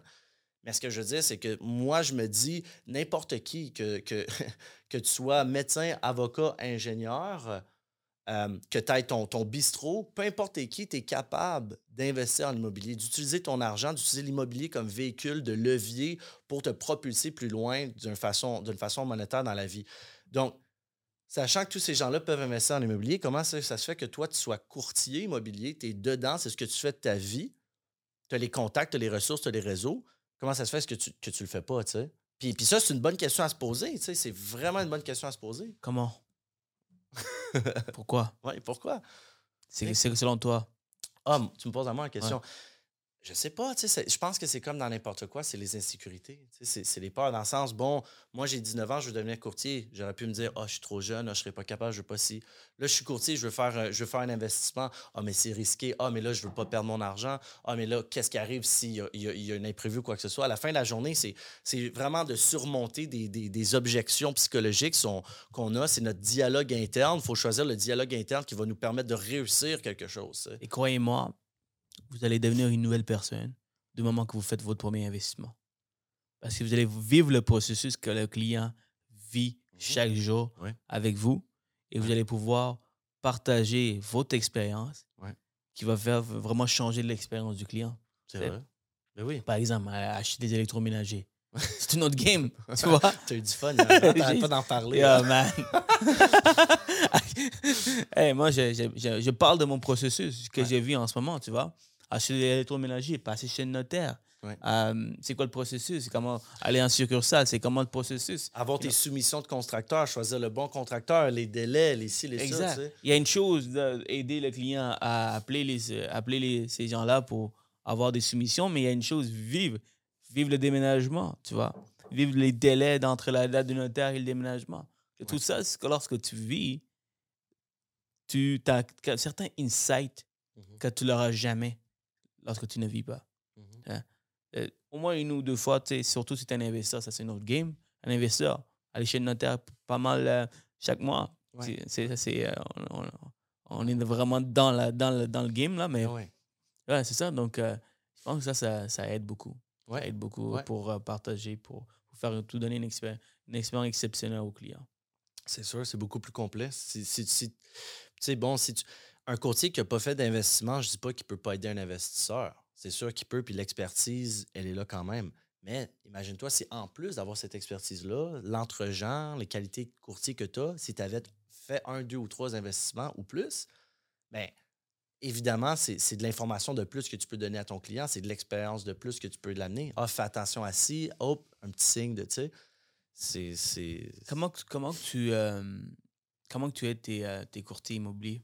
De quelle façon tu viens en aide en tant que chef d'équipe? Écoute, il y a- il y, a plusieurs, il y a plusieurs façons. Regarde, moi, ce que, ce que, ce que j'aime avec les membres de mon équipe, c'est que c'est des gens que, bon, on est tous là pour s'aider, OK? Mais l'important, c'est que tout le monde est là pour s'aider soi-même.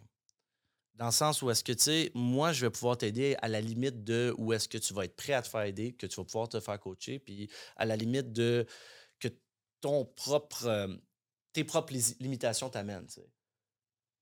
Euh, fait que je pense que ça, c'est c'est important de le comprendre. C'est quelque chose que j'apprécie beaucoup dans mon équipe. C'est qu'à la fin de la journée, je suis là pour les supporter, sauf que, tu sais, euh, j'ai pas besoin de les pousser, j'ai pas besoin de les, les driver ou quoi que ce soit, tu sais.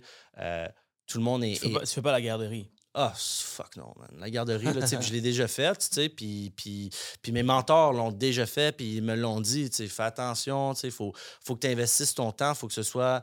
Tu sais, si tu es là à faire la garderie, là, ben, qu'est-ce qui arrive, c'est que tu pas là pour pouvoir aider l'équipe au grand complet.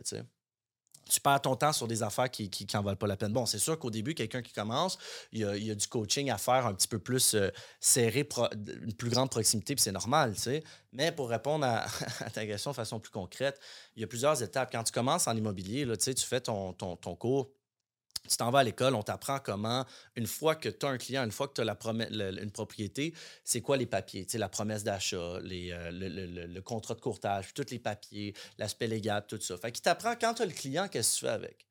Mais ce que tout courtier réalise une fois qu'il arrive sur le marché du travail, c'est que la partie la plus importante, on ne te l'a pas appris, c'est d'aller chercher le client. C'est vraiment ça. Là, là, tu commences, tu es là, tu sais tout quoi faire, mais que le client y arrive, mais il n'y a pas un client qui tombe du ciel. Là, bon, c'est sûr que des fois, le Selon toi, pourquoi mais- tu penses que l'école ne prenne pas le temps d'apprendre? je Parce que, parce que techniquement, euh, en tant que chef d'équipe, Ouais.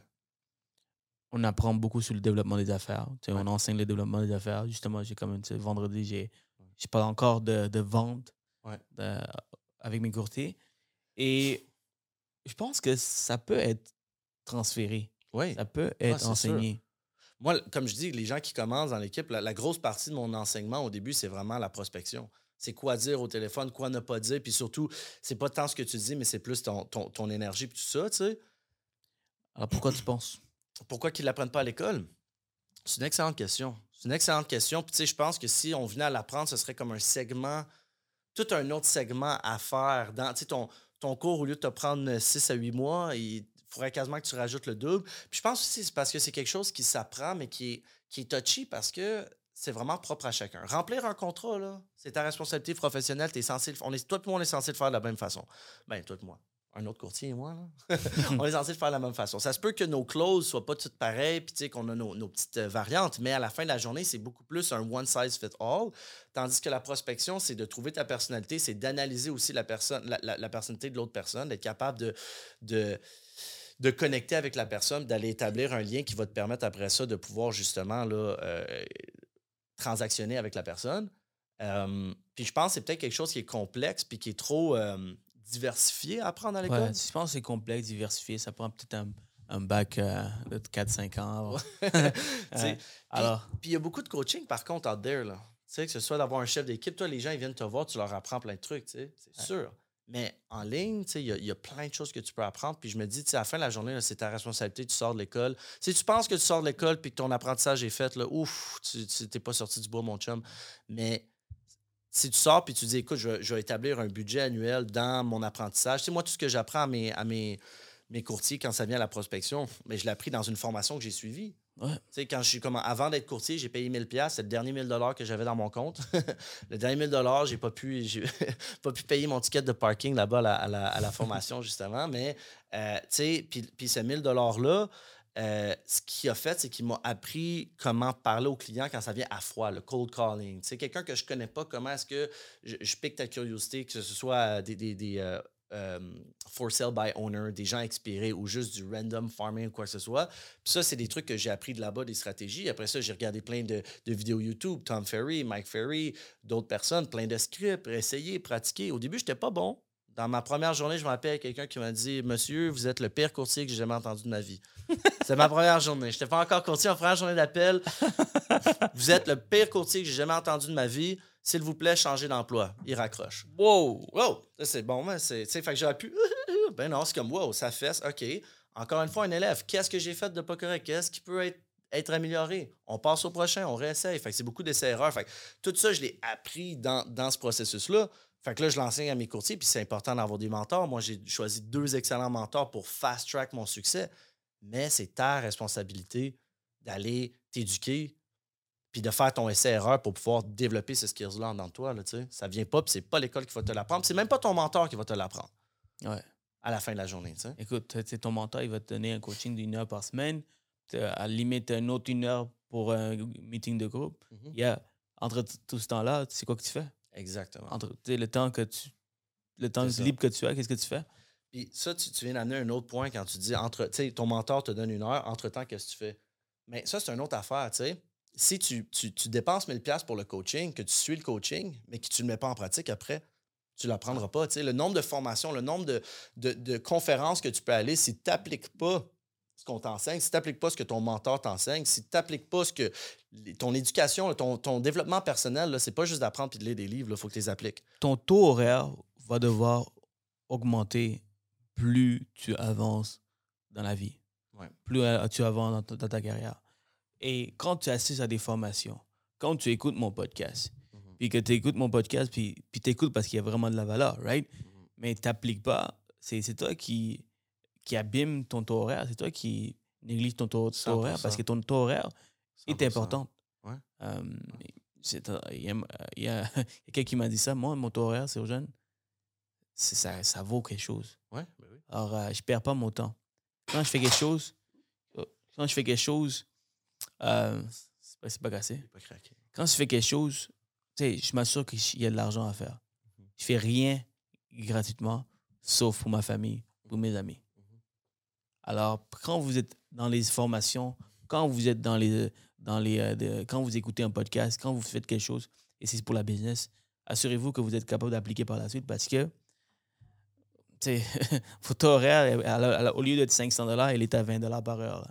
Et tu ne vaux pas 20 dollars par heure. Si tu es, courtier immobilier, courtier hypothécaire, tu ne travailles pas pour 20 dollars, tu travailles pour, pour rendre ça à 500 000 dollars par heure. Ça prend du temps, tu sais, puis c'est normal. Là. Ça prend Tu temps. commences pas. Au début, là, euh, quand tu commences, là, c'est le contraire. Tu es payé. Si, si tu te mets à compter tes heures, tu vas pleurer. Là, tu sais. Tu vas faire 3-4 mois à travailler du 100 heures. Ben, ça dépend. là, mais si tu fais le choix de travailler 3-4 mois à 100 heures par semaine, ça se peut que ce 3-4 mois-là, tu fasses pas d'argent au début. tu sais. Surtout quand tu es dans l'entrepreneuriat, ça va prendre du temps. Tu sais. Ouais. Mais c'est en faisant ça, en te mettant en deuil, puis en travaillant plus que ce pourquoi tu es payé, à mon avis, que tu te rends à un niveau où est-ce que là, justement, comme tu dis, il faut que tu sois méticuleux puis que tu, tu sois conscient du temps que tu investis quelque part. tu sais. Comme tu dis, je vais pas me déplacer, je vais pas faire une activité qui va me rapporter euh, X montant, tu sais, 10 piastres, dollars ou peu importe. Mais sais, faut que tu développes cette, cette, cette qualité-là en dedans de toi avant ça, pour ça vient de me faire pense. penser, là. Sais, quand quelqu'un qui fait, genre, je sais pas moi, 15, 20, 25 dollars pour une entreprise. Ouais. Là, tu aides vraiment cette entreprise de croître. Ouais. Que là, tu sais, je sais pas moi, c'est l'entreprise qui t'a engagé à 20 pièces de l'heure. Ouais. À, à la place de faire 100 000 avec toi, ils font 200 000. Ouais. Right? Là, tu peux demander à, ton, à, à l'entreprise de dire, écoute, I'm making, you, I'm making you guys so much money. Mhm. C'est pourquoi euh, tu augmentes mon salaire? Ouais. Donc, pour que tu puisses, qu'est-ce que je veux dire par là, c'est que the that's the following. Ça veut dire que si tu es courtier immobilier, Ouais. pour que tu te rends à 100 000, 150 000, 200 000, il faut que tu amènes la valeur à tes clients, à tes 100%. investisseurs, 100%. à tes partenaires. 100%. C'est là que tu vas faire plus d'argent. Donc, Ben oui. Ouais. Tu sais, ton gars qui, qui se fait payer 25$ piastres de l'heure, mais qui double les chiffres de l'entreprise, 100% il mérite probablement une compensation plus grande. Il mérite peut-être un rôle plus, plus important l'entreprise. Mais en même temps, s'il te demande une augmentation, si tu es là puis tu veux demander une augmentation, tu sais, c'est pas juste de demander une augmentation, c'est pas juste de tu mérites d'avoir plus d'argent. Oui, mais est-ce que tu es remplaçable? Dans le sens parce que tu sais, toi, tu arrives, tu dis, Hey, moi, je fais 25 000, j'ai doublé leur chiffre d'affaires, j'en mérite 35.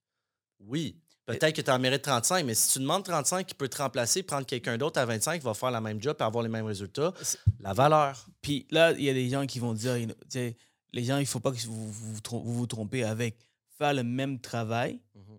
Puis c'est juste parce que le gars, il vous a engagé parce que le gars, il veut se rendre à 200 000. Ben, Exact. oui, oui. Alors, si vous faites le travail, puis tu dis après, Hey, écoute, euh, le gros, euh, euh, t'as as fait 100 000 de plus avec moi. Ben, Euh, c'est pour je- ça que je t'ai engagé. C'est pour ça que tu t'es engagé. tu dois ça. faire plus, Ouais, ouais, ouais. dois amener plus de valeur. Exactement.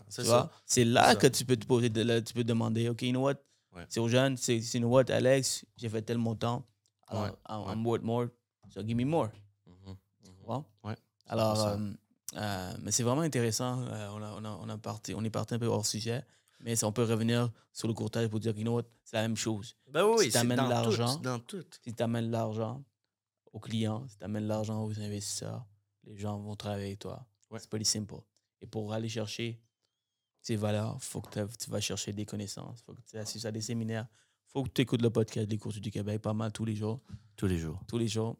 et euh, et euh, du monde comme Alex qui viennent parce qu'ils veulent partager. Ils voient la valeur du podcast. Et, euh, puis garanti, il va, il, va, il va y avoir du monde qui vont te remercier aujourd'hui, Alex. Il y a tellement de choses qu'on peut parler parce que Mhm, tu es mhm. vraiment un gars ex- extrêmement créatif. Quand j'ai euh, quand j'ai eu la conversation avec, avec toi la première fois, I was mind blown. Ouais, C'est à, à ce point. nice. J'ai vraiment, j'avais vraiment hâte d'apprendre. Euh, et je savais que les, dans les, dans, aux States, les Ouais. courtiers imm- immobiliers, il y, avait, tu sais, il y en a beaucoup qui se démarrent Mhm. par différentes façons de faire le show- les choses. Alors, euh, euh, y a-t-il quelque chose d'autre que tu veux ajouter, que tu aurais voulu partager avec nous? Euh, On a fait le tour? Ben regarde, ben oui, non, on a fait le tour. Je pense que l'important, c'est d'avoir une conversation aussi. C'est, plate quand c'est quelque chose de, de ou quoi que ce soit. Euh, quelque chose que, que j'aime dire, je pense, là, tu sais, quand on me dit si tu avais un conseil, un mot de la fin, là, puis je pense que c'est important, c'est que tu peux soit échouer en raison de tes circonstances ou réussir en dépit des obstacles qui se montrent devant toi.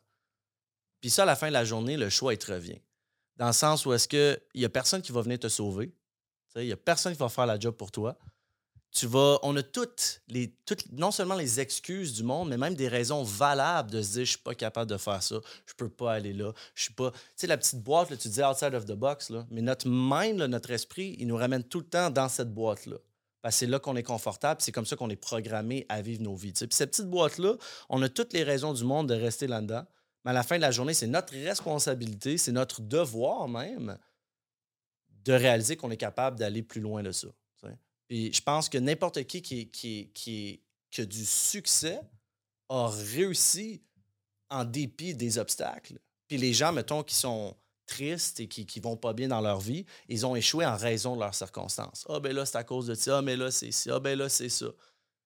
Puis à la fin de la journée, même, ben, c'est en dedans de toi qu'il faut que tu fasses la, la, la, décision que tu choisisses. sais. Connais-tu l'analogie des deux frères qui sont grandis avec un père alcoolique? Je pense que oui. Ouais. J'ai vu ça une fois. J'ai vu un meme, un genre de Ouais, photo. ouais, même chose. Quand je l'ai vu la première fois, c'était un mime.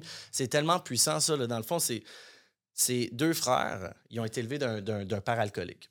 Puis il y a un des frères, lui, que- qui, qui grandit, il est alcoolique aussi. Il suit le même parcours. Puis quand on lui demande pourquoi est-ce qu'il est alcoolique, pourquoi est-ce que tu bois, il dit parce que j'ai, j'ai vu mon, mon père. J'ai vu mon père être alcoolique, puis j'ai suivi ses pas. Je suis alcoolique à cause que mon père m'a passé ça. Son frère, lui, au contraire, quelqu'un de super heureux dans la vie, il touche pas une, une- une goutte d'alcool, il s'assure de se tenir loin de toutes les substances addictives, très successful. Tu demandes pourquoi est-ce que tu bois pas? Parce que mon père était alcoolique. Puis, euh, puis Parce aussi, que j'ai regardé mon père. Fait que les deux, parcours de vie différents, même circonstances, mais ils ont le meaning, le, le raisonnement derrière ça, le- le- la réflexion complètement différente. Absolument. Puis l'autre, l'autre frère, et, il a du succès aussi. Il fait de l'argent Ouais. dans, la, dans la photo que j'ai vue. Là. Oui, ouais, c'est ça, exact. C'est ça. Il y en a un un homme d'affaires, puis l'autre est itin- itinérant. Oui, c'est Puis ça. on pose la question pourquoi. C'est des deux frères, pourquoi un, il, est- il a du succès, puis il est Ouais. heureux dans la vie, puis Ouais. l'autre est itinérant. Ben, ils ont la même raison. La même père- raison. Parce que mon père était alcoolique. Il y en a un que ça l'a, ça l'a, ça l'a comme créé cette boîte qui a grandi dedans, puis l'autre, ça l'a poussé à vouloir aller en au-delà de ça, puis faire quelque chose de différent pour Est-ce sa que vie. tu penses que les deux personnes ont les mêmes euh, niveaux de réaction envers leurs émotions? Non, c'est sûr que non. C'est, c'est qu'il y en a un qui est beaucoup plus euh,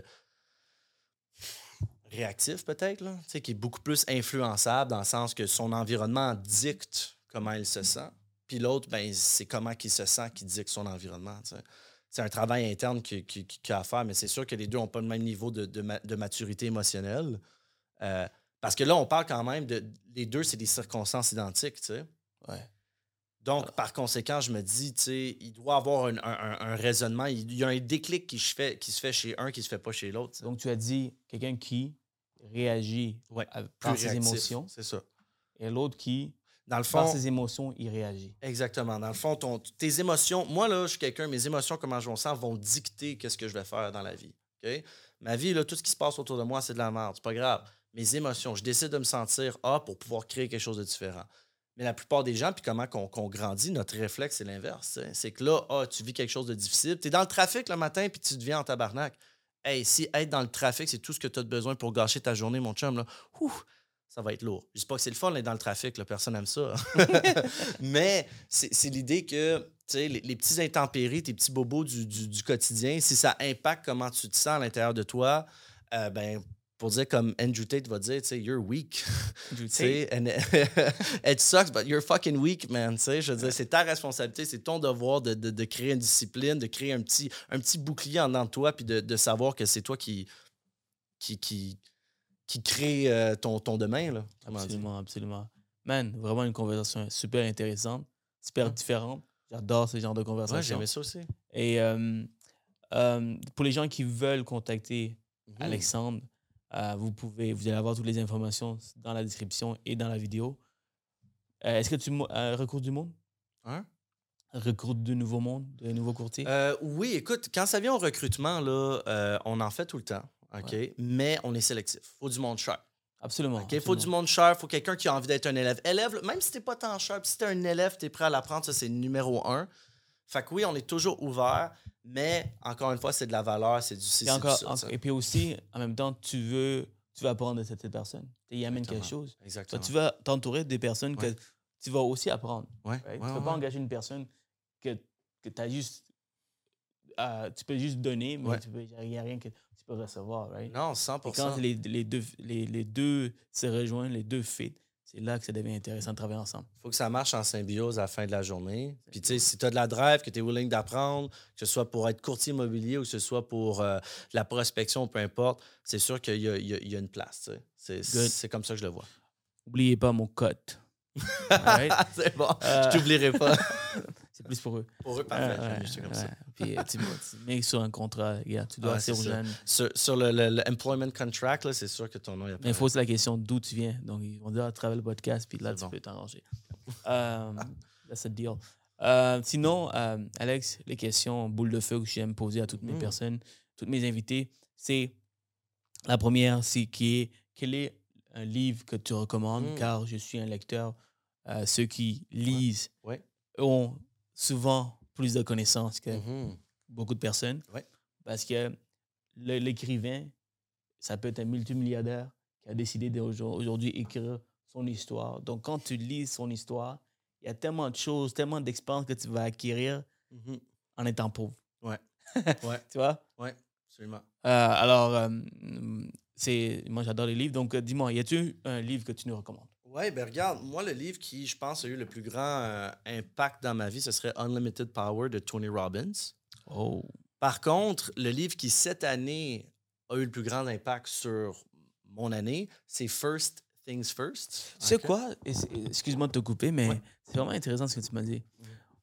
Que quand je pose la question Ouais. à quelqu'un, et il n'y a, rien- y a rien de mal là-dedans, c'est juste que ça leur a marqué euh, presque pas mal Mhm. toute leur vie. Euh, Ouais. ils, ils vont me dire père riche, pauvre père. Ouais, ben ça Ah. aussi, c'en est un autre. Sauf que. How to win friends and influence others. ex- exact, mais qu'est-ce que je veux dire par là? C'est qu'il n'y a rien de mal là-dedans. Mais quand tu lis, tu dois.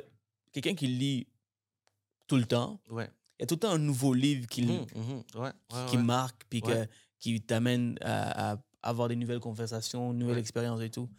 Alors, Moi, je suis un gars de livres vraiment psy- comme psychologique, si on veut. là. Je Ouais. préfère. J'aime les livres qui vont me montrer comment faire de l'argent, mais si je peux lire un livre qui va me montrer comment break free de mes limitations, c'est comme ça que je vais faire encore plus d'argent. Puis Unlimited Power, c'est vraiment ça. First thing first, euh, pourquoi est-ce que ça a vraiment impacté mon année? C'est simple. c'est-. Ce que ça dit en grosso modo, le livre, c'est euh, l'idée de se recentrer sur ce qui est important pour soi, puis faire des choses qui comptent pour nous. Je te donne un exemple. D'échanger la montre, le temps, faire plus, faire plus, faire plus, être productif, productif, puis le remplacer par la boussole. S'assurer que ce que tu fais te rapproche de ton, but ultime. Ce que ça m'a fait réaliser, lire ça, c'est qu'il y avait beaucoup de choses que je faisais dans ma journée. Fuck, man, j'ai fait 8 heures de travail, mais sur ce 8 heures-là, combien de temps j'ai investi à vraiment me rapprocher de mon end goal? Est-ce que j'ai été efficace? Est-ce que j'ai avancé ou j'ai juste été occupé? Puis je pense qu'on est, on est tellement habitué à manager son temps puis jam-pack toutes nos, nos activités euh, de travail, puis c'est tout le temps faire plus, faire plus. Mais c'est bien beau de faire plus, mais si ton faire plus t'amène pas plus proche de où que tu veux vraiment aller au long terme, ben tu, tu perds ton temps, man. Tu gaspilles. Puis on est tous coupables de ça, là. Tous coupables de ça à 100% Mais ça m'a comme vraiment fait une remise en question, une réflexion de comme, OK, dans ma journée, dans mon 8 heures, qu'est-ce que je fais qui, qui me fait vraiment avancer dans la direction que je veux aller? Puis qu'est-ce que je fais parce que j'ai besoin de le faire, parce que c'est mon décidé, il faut que je le fasse? Puis dans ces tâches-là qu'il faut que je fasse, mais qui ne m'amènent pas nécessairement dans ma direction souhaitée, lesquelles est-ce que je peux mettre de côté? Lesquelles est-ce que je peux déléguer, engager quelqu'un pour mettre plus de temps dans ce qui m'amène vers où je veux aller?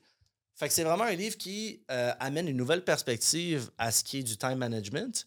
Puis c'est un livre qui, pour moi, m'a aidé à aller chercher beaucoup de direction en me posant les bonnes questions, en me demandant c'est quoi qui est important pour moi, puis qu'est-ce que je dois faire pour me permettre d'aller là, puis me poser les questions, qu'est-ce que je fais peut-être dans mon quotidien qui me semble important, mais qui ne me fait pas avancer dans la direction que je veux aller. Tu sais, qu'est-ce que j'aime de faire des podcasts, Alex? Hmm. De rencontrer des gens comme toi, puis que j'apprends, puis que ça me fait réfléchir un peu à mon, à mon day-to-day, puis je suis coupable de, on est tous, man. On est tous coupables, puis je suis certain, certain que toi qui donnes le conseil, tu es coupable également. Ben oui. Parce que, mais le, le, le, l'objectif, c'est de savoir un peu nos erreurs, puis essayer toujours de corriger ou de, de revoir un peu. Hey, c'est -hmm. urgent, réveille-toi. Tu ne fais pas de ça pour simplement faire de l'argent. Réveille-toi. Tu fais ça pour avoir du fun. Réveille-toi, c'est urgent. Mm Ce genre de, de, réflexion à une autre personne qui te parle. Ouais, ah, Aujourd'hui, tu m'as fait parler. Good. c'est aux jeunes, là, donne-moi. Ouais, ouais. Ton petit élève, il était là. Exact. Et les podcasts, je vais arrêter de faire ça parce que j'aime plus ça. Non. non, non. J'adore ça. Je vais continuer encore plus de faire. Um, un quote, une citation que tu aimes parce que ça te parle, ça te représente. Je vais t'en sortir de ce livre-là en plus. Puis bon, euh, moi, j'aime ça, euh, euh, exceller les, les attentes? Ouais, surpasser les attentes. Fait que j'en ai trois aujourd'hui. Aujourd'hui, je vais en avoir une. C'est des quotes en anglais, par contre. Mais ces trois phrases-là, honnêtement, ça te donne exactement de quoi le livre est about. Là. Most of us spend too much time on what is urgent and not enough time on what is important. On passe trop de temps à faire ce qui est urgent, ce qu'il faut faire, puis pas assez sur ce qui est important pour nous. Ça, c'est une des quotes. C'est drôle que tu me dises ça parce que dans, dans, dans mes shows day to day, les, les, choses importantes, mm-hmm. je délègue ouais, ben, à mes adjoints parce que c'est important, mais super urgent. Moi, je m'occupe de l'urgence. Mm-hmm. Mais dans la vie de tous les jours, parce que c'est important, on s'en occupe pas mm-hmm. aussi. Mais oui, parce qu'on est occupé Ah, faut faire ça. Moi, j'arrive, ah, il y a mes courriels, il y a mon ci, ça. Puis c'est pas qu'il faut pas le faire, c'est juste qu'à la fin de la journée, si je vais faire tous ces trucs-là qui urgent, est-ce que j'ai pris le temps de faire qui est là pour moi aussi. Ça, c'est une, une putain de bonne réflexion à avoir. Puis, euh, puis moi, c'est ce qui, cette année. Bip un peu, ce que tu puis moi, cette année, c'est ce qui a fait une grosse différence. Prochaine quote. The key is not to prioritize what's on your schedule, but to schedule your priorities. Tu sais, tu te fais un horaire, puis ça, c'est une affaire, je l'ai lu, puis j'étais comme wow, puis, puis, je me sentais vraiment coupable de ça. J'ai mon horaire, fait que je priorise ce qui est sur mon horaire, je priorise ce qui est sur mon, horaire. Mais là, ça fait que mon horaire, je le fais tout, mais mes priorités, ce qui est important, il n'est pas là. Donc, c'est pas de prioriser ton horaire, c'est de, mettre dans ton horaire tes priorités. à chaque lundi, je me pose qu'est-ce qui est important, qu'est-ce qu'il faut que je fasse, qu'est-ce que je dois faire qui va me permettre vraiment d'aller où je veux aller. C'est ça qu'il faut que je mette dans mon horaire. Ben, si je fais mon horaire puis que je focus sur mon horaire puis tout ça prend le bord, ben, je vais m'en lancer dans un an. Je vais peut-être avoir fait de l'argent. Les, les affaires vont peut-être bien aller, mais sensiblement, je vais être au même spot où je vais avoir avancé, mais pas dans la bonne direction. Parce qu'on avance tout le temps. tu, tu, tu stagnes, stagnes très rarement dans la vie quand, quand tu travailles fort, mais si tu avances dans la direction A, mais où tu veux aller, c'est B, ben, euh, t'es fourré. Troisième et dernière. Puis ça, je pense que c'est comme le, le plus important, si on veut. C'est vraiment. Euh, ça s'explique en soi. Là. Decide what you want. Decide what you're willing to exchange for it. Establish your priorities and go to work. C'est simple. Puis je pense que si chaque matin, tu te réveilles puis que tu te lis ça, que tu te dis ça, ben ton focus risque d'être à la bonne place. Decide what you want. Ouais. Decide what you want. Decide what you're willing to exchange for it. Establish your priorities. And go to work. Puis la partie la plus importante dans toute cette phrase-là, c'est quoi? Go to work. Parce que tu peux faire le, le ABC de ça, là, comme tu dis, suivre toutes les formations. Puis oh, moi, je sais ce qu'il y en a. La partie là, qui va faire le dénominateur, c'est Go to work. get to work, man. Yeah. Hein? Absolument, man. Et merci. Wow, tout est pré- vraiment, vraiment bien préparé. Hein? Surpasser les attentes, ça, Yeah, surpasse les attentes. I love it. I love it, man. Je suis vraiment content de t'avoir invité et j'espère aussi que vous êtes très content d'avoir écouté ce podcast. Ben, merci pour- à toi, man. juste plein de valeur. J'apprécie, j'apprécie. Je suis content d'avoir fait ça. Comme je dis, premier podcast, une belle opportunité. Puis, puis je, suis cool qu'on ait fait. Je trouve ça le fun qu'on qu'on ait fait ça ensemble. Tu as aidé aussi à me rendre à l'aise, rendre le processus le fun. Puis c'est c'est congruent. Tu, sais, tu me poses Et des même questions. trop à tu- l'aise maintenant. Ouais, c'est ça, là, je, suis, je suis une star. non, Euh, mais tu poses une question, j'aime que tu poses une question. Des fois, je dis quelque chose, tu vas aller plus loin. Puis, tu sais, euh, t'es es comme rapide sur, sur, tes, sur tes pieds à justement voir comment est-ce qu'on peut aller creuser plus la. Puis ça, je pense que c'est cool parce que si c'est juste des questions et des réponses, Encore là, c'est l'expérience. Ouais. Euh, euh, si vous regardez mon premier podcast que je vais bientôt delete, ah ouais? Forever, non, c'est je vais aller les voir avant que ça parte. Euh, vous allez voir que c'est euh, tout un processus. Les vidéos que je fais maintenant, c'est les vidéos que je fais maintenant, c'est toute l'expérience que j'ai acquis toutes ces années. C'est vrai. Euh, c'est c'est aussi euh, c'est un travail derrière ça. Ouais. Puis le- l'équipe que j'ai aussi, tu sais, au début, j'avais pas d'équipe, maintenant j'ai une équipe. C'est tout le travail d'une équipe aussi. C'est le travail de l'équipe, travail de moi, travail des gars derrière, Ouais. travail de tout le monde. Euh, alors, mais pour ça, il faut que tu, tu, tu passes par la courbe d'apprentissage. Donc, c'est la raison pourquoi je fais cette formation sur, euh, le conte- sur la création de contenu. C'est sans, blague. Sans Ouais. blague. Euh, tout ce que j'ai appris pendant toutes ces années, je vous apprends, je vous apprends le shortcut. C'est-à-dire que toutes les erreurs que j'ai faites, c'est faire des vidéos, c'est pas simple. Mhm. C'est pas, tu te mets devant puis tu, tu, tu, tu, dis- tu Non, n'importe tu le quoi. sais, ça fait longtemps que je veux en faire, puis tu le sais, là, ça, ça, pas que ça débouche pas, mais tu C'est c'est bon. Il faut que je prenne ton cours, dans le fond. Faut que je prenne ton cours, faut que vous preniez son cours. absolument, est- absolument, vraiment ça. Absolument. Parce que, tu sais, l'autre fois, je suis allé aux States Ouais. pour, euh, pour prendre un cours sur le, le- euh, de- sur le video cre- creation. Ouais. Moi qui fais des vidéos, Ouais. trust me, je pensais, moi, j'étais naïf. Là. Je dis, ah, je vais rien apprendre. Là. Je vais aller parce que je voulais faire un podcast avec le gars. Hein? Puis finalement, je suis venu avec tellement de plus de connaissances. J'ai- j'ai changé ma formule, j'ai changé ma façon de faire les vidéos. Ouais. Pourtant, je regarde plein de personnes faire des vidéos. Là, how is that possible? C'était c'est possible parce que j'ai décidé d'aller prendre des cours. Mhm. Même si c'est des choses que je sais. Il y a toujours un petit, une petite information qui va Mhm. tweak, qui va faire que tu es encore mieux. Ouais, ouais. Donc, pour ceux qui veulent, qui font des vidéos, que vous voulez apprendre à faire des vidéos, vous faites déjà des vidéos, trust, trust me, croyez-moi, ce que je vais vous donner comme information vaut vraiment la peine. Ça va vraiment changer votre vie, changer, votre façon de faire des vidéos et ça va vous amener la business. Mhm. Parce que la business, c'est pas seulement pour les nouveaux clients, c'est pour entertain Mhm. vos partenaires d'affaires. C'est un monde, c'est un monde de requins. C'est-à-dire ton spécialiste hypothécaire, là, ou ton, euh, ton, ton spécialiste hypothécaire qui t'envoie la business, a un autre courtier immobilier qui n'arrête pas de le, le solliciter pour avoir sa business.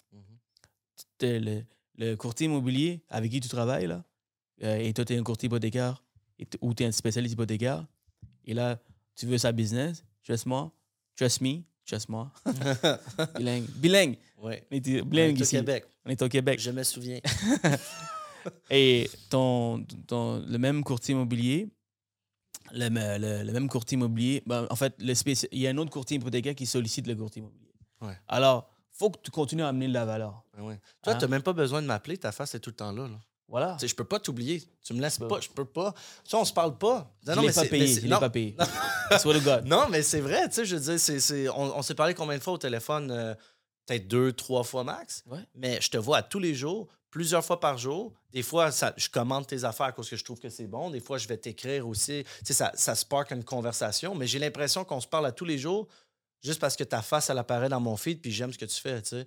Absolument. On n'a même pas à mettre un effort pour maintenir notre relation d'affaires en vie. Ça se fait tout seul à cause de ton suivi vidéo. Absolument. Et, et tu penses à moi, des fois, ça, ça, arrive que tu vas m'appeler pour me poser une question sur un dossier. Ouais. C'est pas seulement pour des nouveaux clients, Non. mais c'est pour vos partenaires Ouais. qui, qui veulent travailler avec toi, qui, qui vous avez une entente, et vous gardez ces gens-là dans leur tête. Ouais. Alors, ça fait plein d'effets. Alors, euh, c'est une formation de deux jours, pour mettre ça simple, j- on pimpe vos, euh, vos réseaux sociaux, parce que vos réseaux sociaux doivent devenir une carte. Les cartes d'affaires, on met ça à la poubelle. ok? Maintenant, quand tu rencontres une personne, tu l'ajoutes sur Facebook, tu l'ajoutes sur Instagram, tu l'ajoutes sur LinkedIn. Parce que moi, j'ai juste de redesigner mes cartes. Là. Non, oublie ça, jette ça, à la poubelle. C'est, maintenant, c'est les réseaux sociaux qui sont puissants. Parce que ces gens-là, ils ne peuvent plus vous jeter, vous êtes toujours dans la face. Mais il faut que les réseaux sociaux deviennent une carte d'affaires aussi. Dès que tu, tu- rentres dans, le, dans la page, il Ouais. faut qu'on sait exactement ce que tu veux faire. Ouais. Right? Ouais. Ouais. Donc, euh, on sait ce que tu fais, et ce que tu veux, tu veux donner, comme, comment tu veux aider les gens. Euh, et plein d'autres choses. On, donne, on fournit les Reels. C'est vraiment, c'est, la valeur est tellement là. J'ai tellement travaillé là-dessus. Mon équipe a travaillé là-dessus. Alors, si vous voulez t'intéresser, je le fais une fois par mois, une fin de semaine au complet, deux jours euh, par mois. Euh, alors, euh, premier arrivé, premier servi. N'hésitez pas à nous contacter. J'ai déjà un, un- un- un nouveau client, un futur client. Euh, sur ce, guys, je vous souhaite une excellente journée. Oh, j'ai oublié. Oh. Si on devait reculer en arrière, Ouais. Alex, Mhm. à 18 ans, Mhm. quel conseil t'aurais donné? Honnêtement, je pense que j'irais avec ce que j'ai dit tantôt. Vraiment l'aspect. là. Puis tu sais, je veux dire, je pourrais arriver puis donner d'autres conseils, puis, puis c'est sûr. Mais je pense que celui que, que, que- j'ai dit est tellement important que, dans le fond, le, choix se repose à toi. C'est toi qui as la responsabilité. Il n'y a personne qui vient te sauver. Tu peux soit réussir, tu peux soit échouer, tu peux soit, il y a un obstacle qui se présente, tomber dessus, te relever ou rester par terre. Tu sais, c'est c'est toi à la fin de la journée qui décide comment tu t'éduques, qui décide de ta posture, de comment tu te sens, de si tu décides d'avoir le sourire, même si tu es dans le trafic à cause que tu te mets une bonne musique ou d'être en tabarnak à cause que le gars vient de te couper. Puis, puis c'est vraiment, tout se passe en, en dedans des deux oreilles. Puis quand tu réalises qu'il y a comme deux voix qui sont présentées devant toi, puis qu'à chaque seconde, à chaque instant, tu as le choix de choisir l'option A ou l'option B, une étant, disons, le bonheur, l'autre étant, disons, la frustration, quoi que ce soit. Euh, puis je pense que ça prend beaucoup de courage de réaliser ça aussi parce que tu prends responsabilité. Puis tu n'es plus dans une position où est-ce que tu peux mettre le blanc, mettre la faute euh, sur tes circonstances, sur ton environnement, sur les gens qui t'entourent.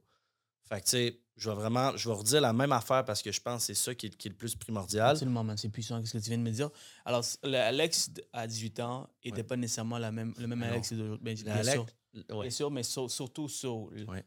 sur euh, comment analyser les situations, puis Quand je- quand j'étais à l'école, là, puis que je te disais, là, bon, là, je l'ai dit, je suis de bonne humeur, je suis content d'avoir lâché l'école, tu sais, parce que, ben, je suis content d'avoir lâché l'école dans mon parcours à moi parce que je réalisais que j'apprenais plus sur mon temps. Mais quand j'étais dans cette situation-là, à 18 ans, j'étais très frustré de l'école. J'en voulais à l'école, j'en voulais au système, tu sais. Puis je me sentais, euh, tu sais, mal guidé, je me sentais, puis tu sais, tout ce que je voyais au travers de ça, c'est de la frustration, tu sais. Fait que l'Alex de, de, de 18 ans était beaucoup plus euh, fâché, beaucoup plus frustré, beaucoup plus impacté par ce qui se passe autour de lui, au lieu de faire un effort à amener l'impact à l'extérieur de lui. Puis je pense que si j'avais, bon, je, je l'ai réalisé quand même rapidement, mais je pense que si j'aurais pu le, rajouter, le réaliser dès jour 1, il y aurait eu beaucoup moins d'obstacles. Les obstacles sont là, mais il y a des obstacles, il faut réaliser, il y a des obstacles que c'est nous-mêmes qui se les imposent. tu sais. Puis ceux-là, c'est avec une perspective comme ça que tu te mets dans une position où est-ce que tu es capable justement de les soustraire si on veut. Oh man, it's a rap. Merci beaucoup. C'est rap. It's a rap. Moi, je suis un gars de fist. Let's, let's There go. Let's do this. All right. Merci, guys. Une, une dernière fois, si vous êtes intéressé à, à le rencontrer, à le parler, à rejoindre son équipe, contactez-lui. Euh, je pense que c'est un gars, je pense, je sais, c'est un gars super sharp. Euh, vous n'allez pas regretter. Sur ce, Thank you. au prochain épisode. Take care, brother. Alright tout le monde, j'espère que vous avez apprécié l'épisode. Pour plus de contenu, cliquez la vidéo ici ou ici. Et surtout, guys, si vous voulez me remercier, n'oubliez pas de commenter, liker, partager et surtout abonnez-vous à ma page pour que j'amène encore plus de contenu uniquement pour vous.